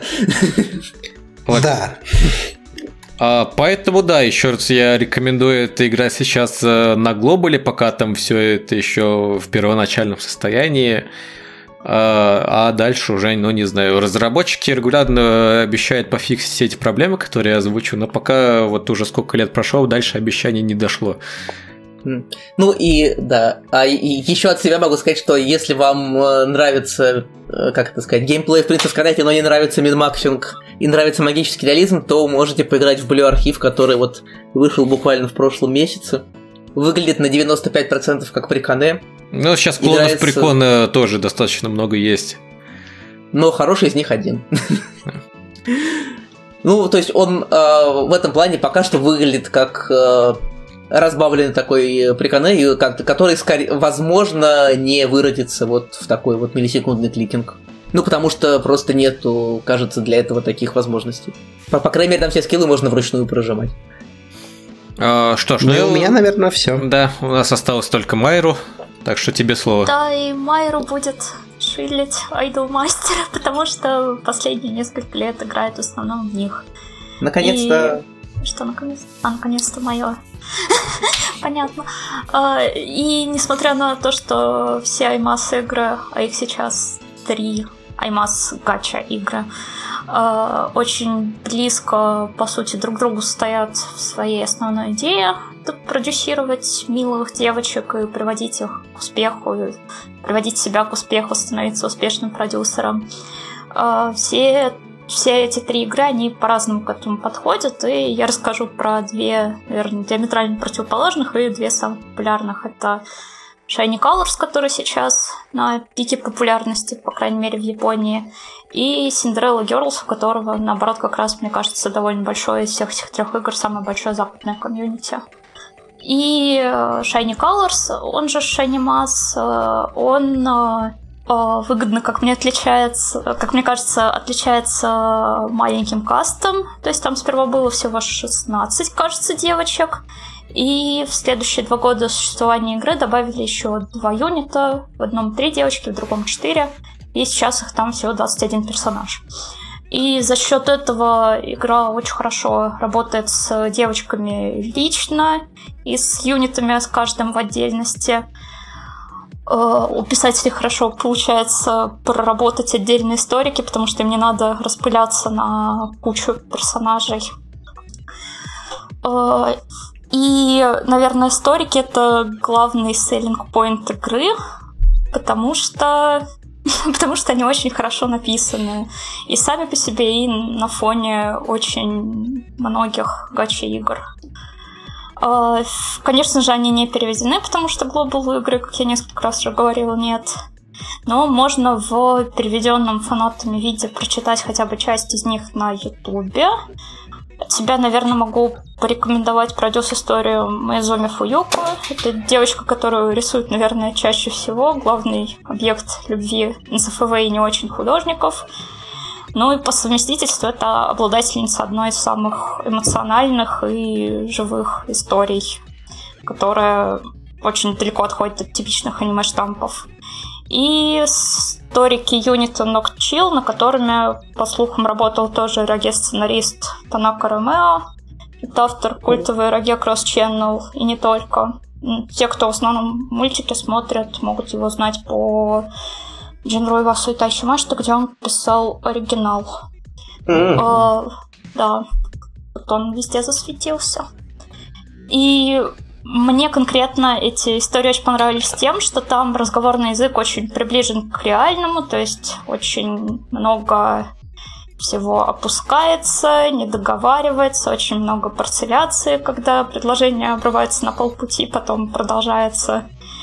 А, нарратив сам, особенно когда он идет от лица героини, не от лица продюсера, он читается очень меланхоличный, отстраненный, тоже задает такое определенное рутинное настроение, которое пока ни в каких больше гачи-играх не встречала. А вот можно э, я тебя быстренько перейду просто вопросом, потому да, что вот как раз во, всех вот этих вот играх, где ты играешь вот за такого этого самого человека без лица и там, тебе предла... и общаешься там исключительно выбором э, варианта ответа, э, как э, из себя там представит продюсер? Ну, ну, то есть, извини, просто вот, э, например, вот просто вот э, это самый вот библиоархив, про который я только что говорил, э, там вот ты играешь за там этого сенсея, который там общается вот тоже с этими девочками, и у тебя там обычно нет варианта ответа, который позволяет тебе выглядеть не мразью какой-то. Ну, здесь это такой нейтрально-доброжелательный человек без лица. Ну, то есть какого-то нейтрального варианта ответа там не бывает что ну, ли? Там, э, как правило, геймплей в той части, где ты непосредственно продюсируешь девочек, он состоит э, из, да, выбора правильных ответов, и как минимум часть этих выборов, они э, направлены на то, чтобы ты сделал выбор, который главную, ну, не главную героиню продюсируемую устроит, либо нет. И как правило, тот, который... Тот, где ты выглядишь мразью, он, очевидно, неправильный.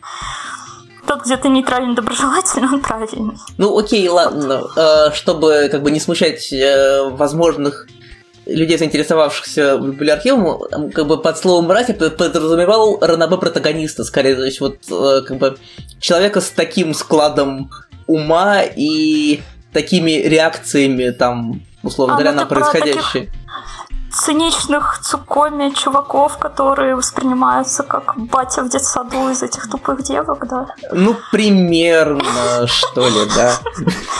Ну, нет, уж анимация с этим чуть-чуть ну, то есть, ну, ну, ну, то есть, да, как, который как бы всегда ну, такой, да, злой Цукоми в том смысле, что он всегда ему кажет на то, типа, где они неправы, где они там облажались. Какое-то такое впечатление.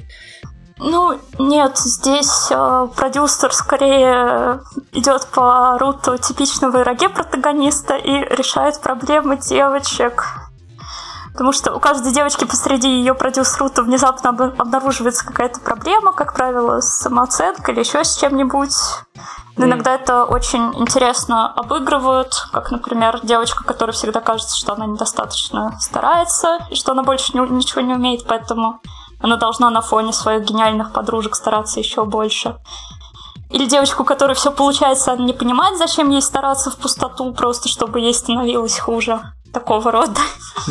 И продюсер в итоге как-то с этими проблемами работает, помогает им их решать и приводит девочек к айдеру успеху, чтобы они победили на финальном лайве общеайдельском.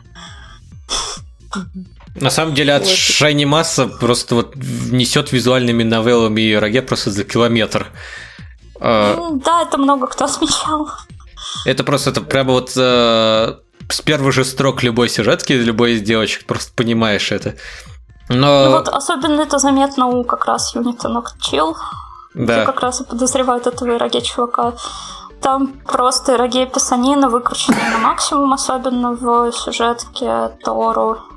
Да, да, да, Со всеми этими флешбеками в детство туманными. да, да, да, вот это все, да. Но в то же время, э, говоря о похожести, не надо забывать, что Idolmaster это не только гача игры для мобилок, но это еще изначально аркадные игры, игры для консолей, а, где как раз э, нужно было тоже продюсировать. И Shiny Colors сейчас это из мобильных игр он наиболее близок вот э, к тем э, оригинальным играм, которые были на консолях и на аркадах. И это, несомненно, плюс для некоторых. Да, это отличный плюс, как раз чтобы забить время между выходами mainline игр. То есть это, это не, это кстати, не сейчас- ритм игра. Да, то есть там вообще нет ритм составляющей. Э, Основная Основной геймплей состоит как раз из того, что мы в диалогах с девочками качаем им статы, и иногда играем лайвы, где надо просто вовремя кликнуть на экран, чтобы, Да. чтобы девочка Еще, еще, еще, фанатов. немного тайм-менеджин. Да, и это тоже.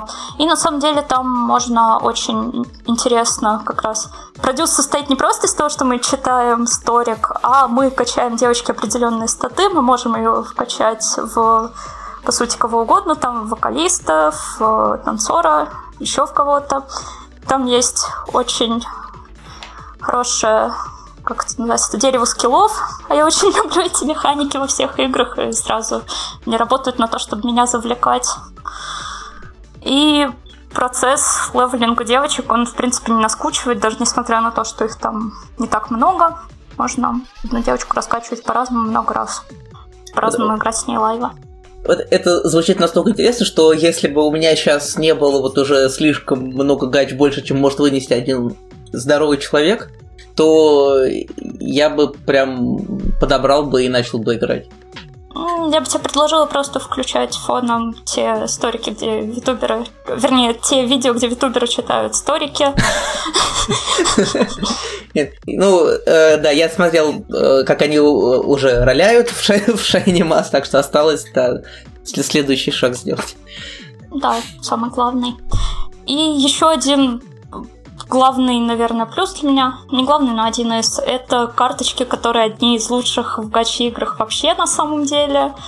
Э, Потому что игра прям очень здорово работает с композицией, с ракурсами, с освещением и замечательно через а, карточки характеризует самих девочек и запечатлевает их жизнь в моменте. То есть там много всяких групповых карт, где мы видим, как девочки, например, гуляют, куда-то они там идут ночью в комбине за газировкой. К ним, конечно, привязаны историки, как они сидели там, решили пойти за газировкой. На самом деле там вот просто чудесные чудесная такая повседневность, запечатленная в формате карточек и отлично нарисованная. И я просто готова это все на стену вешать на самом деле и водить экскурсии, показывать. А, И вторая игра, которую которая меня уронила в это болото, и о которой я бы хотела рассказать, это Cinderella Girls Starlight Stage, которая в свое время, мне кажется, стала тоже в каком-то плане прорывной игрой.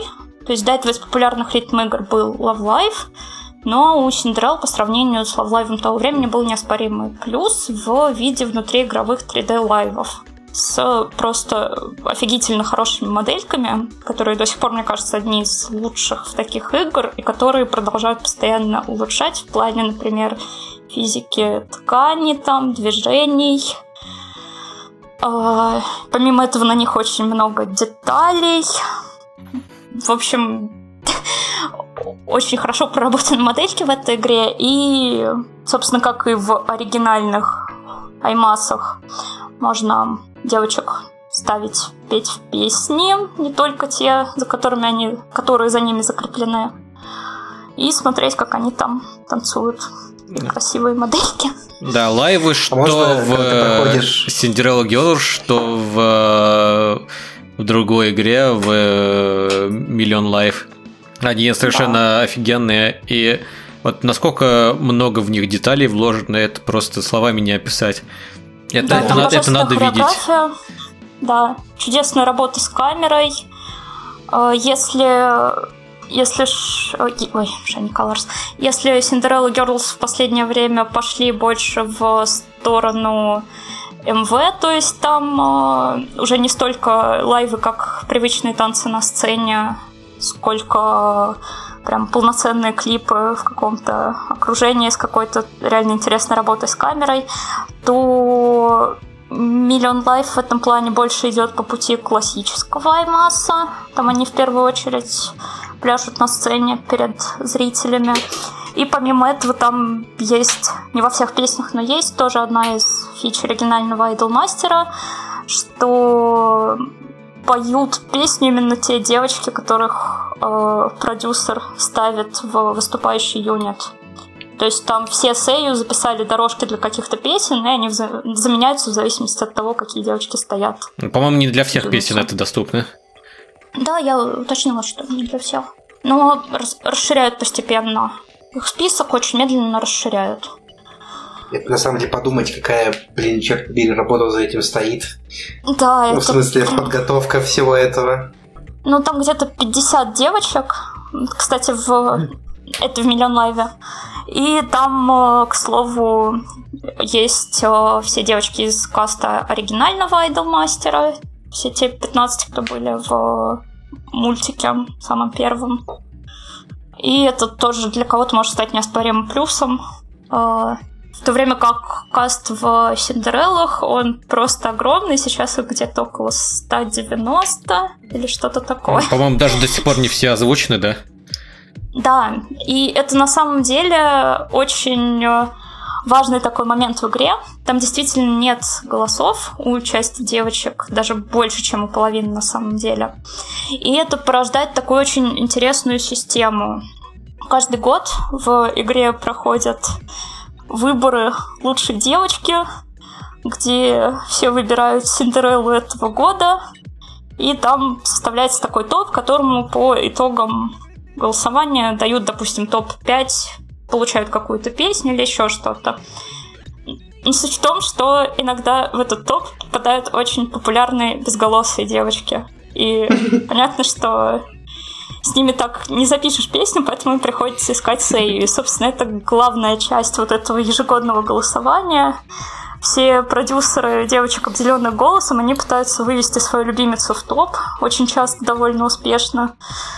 И каждый раз там разыгрываются нешуточные баталии с э, пиар-компаниями любимых айдеров в Твиттере, просьбами голосовать за них, рисованием всяких тематических фанартов и в итоге отмечанием, собственно, побед тех, кто вырвался в топ.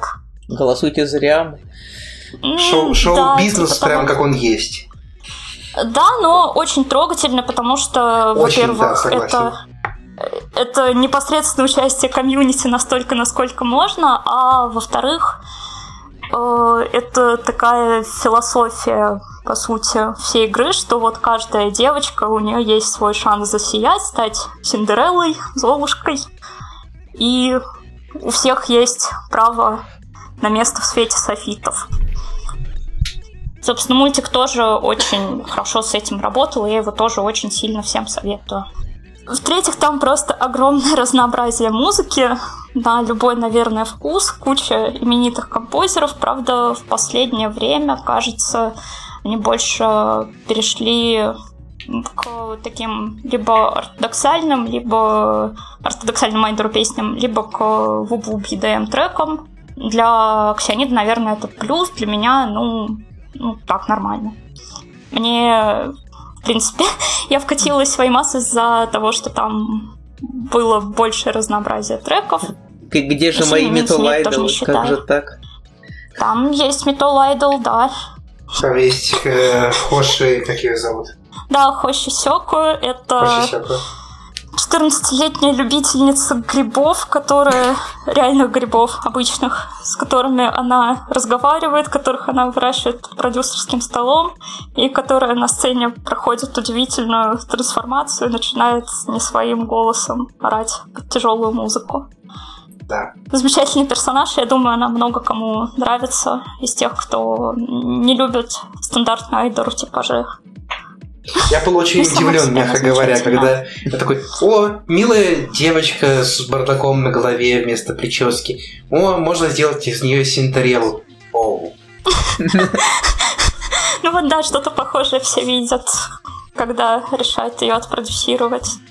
А, Еще там есть из последнего батча персонажей самая популярная Аймаз девочка, в принципе, наверное, королева мемов Юмэ Мириаму, которую да. многие, наверное, уже кто вообще не интересуется Аймасом, видели и слышали про нее.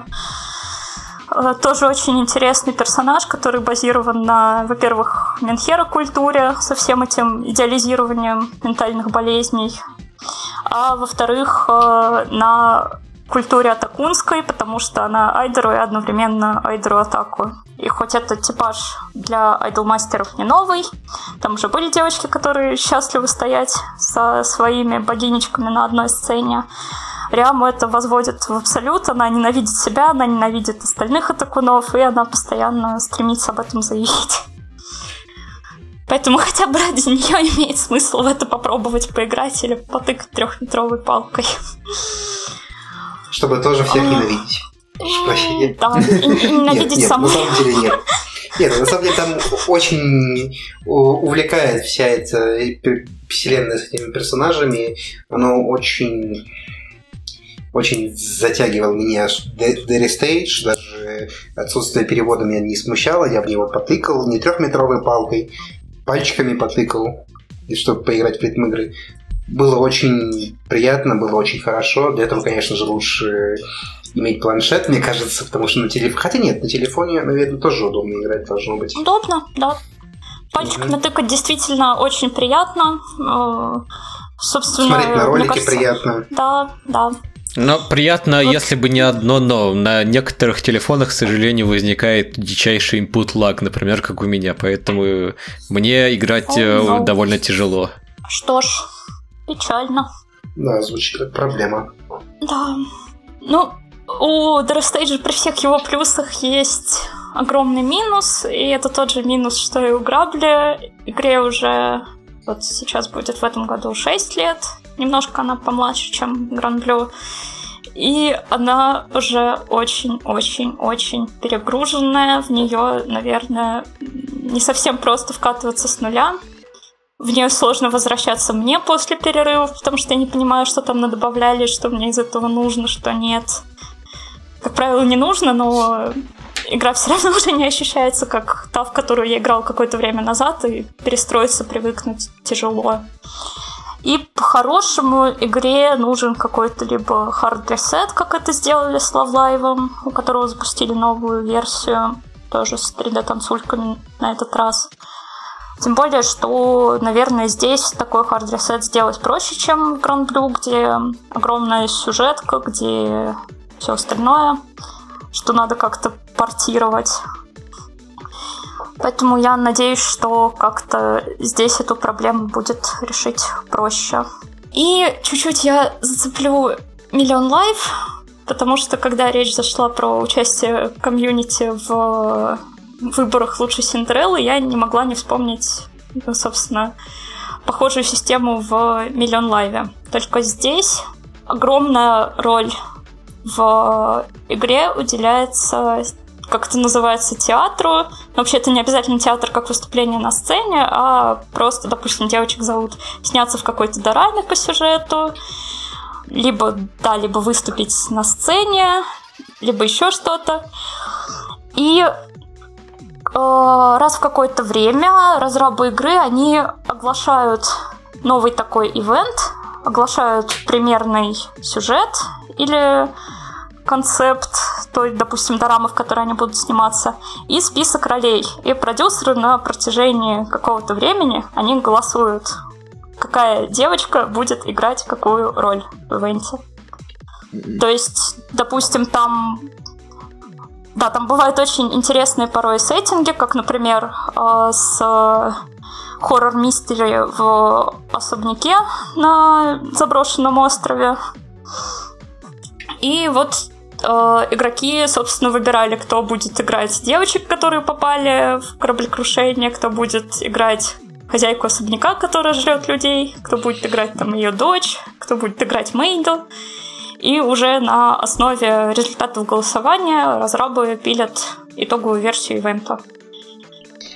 А Спустя время еще... Такой... Ни- никогда не побеждали какие-то мемные варианты? То есть никогда не было такого, что игроки просто собрались и, условно говоря, на роли всех взрослых персонажей поставили самых молодых айдлов, на роли всех э, детей поставили самых взрослых айдлов, например? Слушай, я тебе так сразу сказать не могу. Но я думаю, что, допустим, если бы вот в том сценарии, который я описала, на роль мамки поставили бы какую-нибудь Лоли, а на роль ее дочери какую-нибудь, наоборот, Оне-сан, то там бы просто как-нибудь э, поменяли сюжет, что, например, это не знаю, там женщина-карлица держит себя какую-то такого рода. Я просто помню, что в Гранд Блю там, там были голосования тоже на любимых персонажей, любимых салмонов, и в какой-то момент э, топ возглавлял самон в виде гриба долгое время. Я не вижу проблемы, я люблю. Ну, с одной стороны, да, но в какой-то момент разрабы просто убрали его с голосования с комментарием «Он выиграл пожизненное первое место, поэтому теперь в категории «Лучший самон» мы выбираем второе».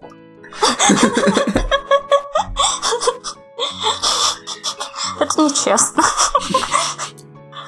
По отношению ко всем людям, которые искренне любят персонажей грибов. Играют там за них в Stellaris. А, ну, короче, а, еще одна важная часть вот всей этой системы с а, театром и ролями, это то, что спустя время выходят вейс-драмы с непосредственно сценарием. То есть, да, можно послушать, как любимую девочку убивают в особняке, она орет, а потом ее мясо подают другой вашей любимой девочке, она его ест и тоже орет. А, подожди, то есть это не, это не, не игровые ивенты, получается, а... В игровых ивентах там, как правило, просто процесс съемок. А сюжетку тебе подают в формате voice drum.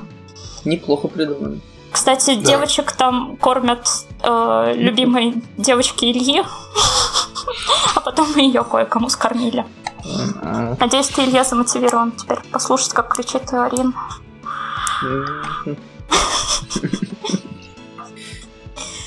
Ну, собственно, у меня, наверное, про Аймасы все.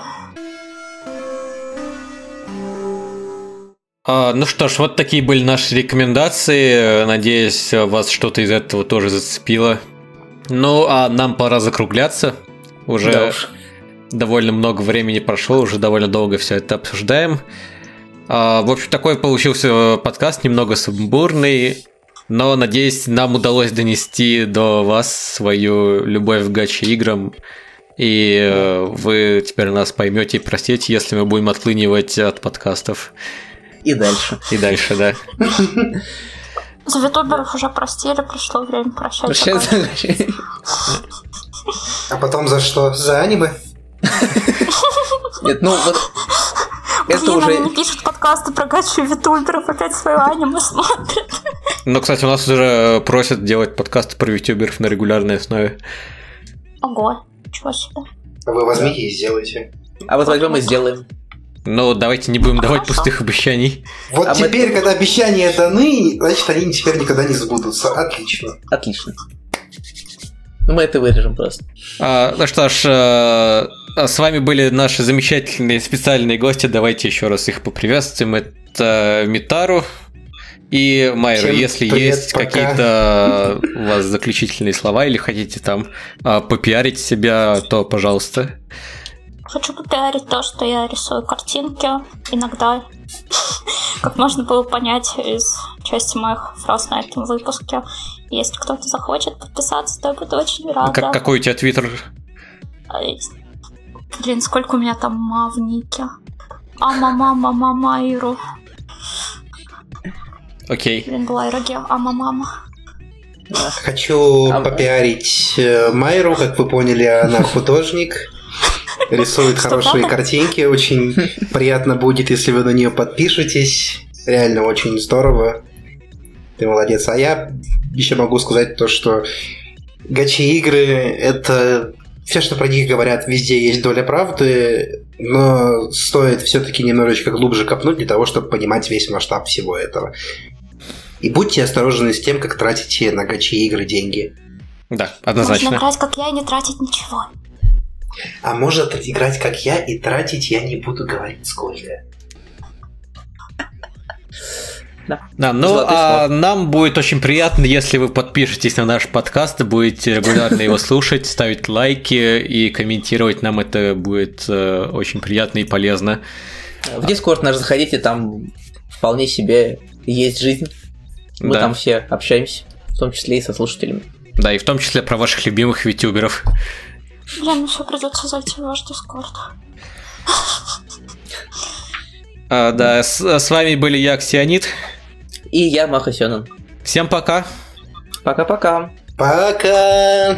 Пока.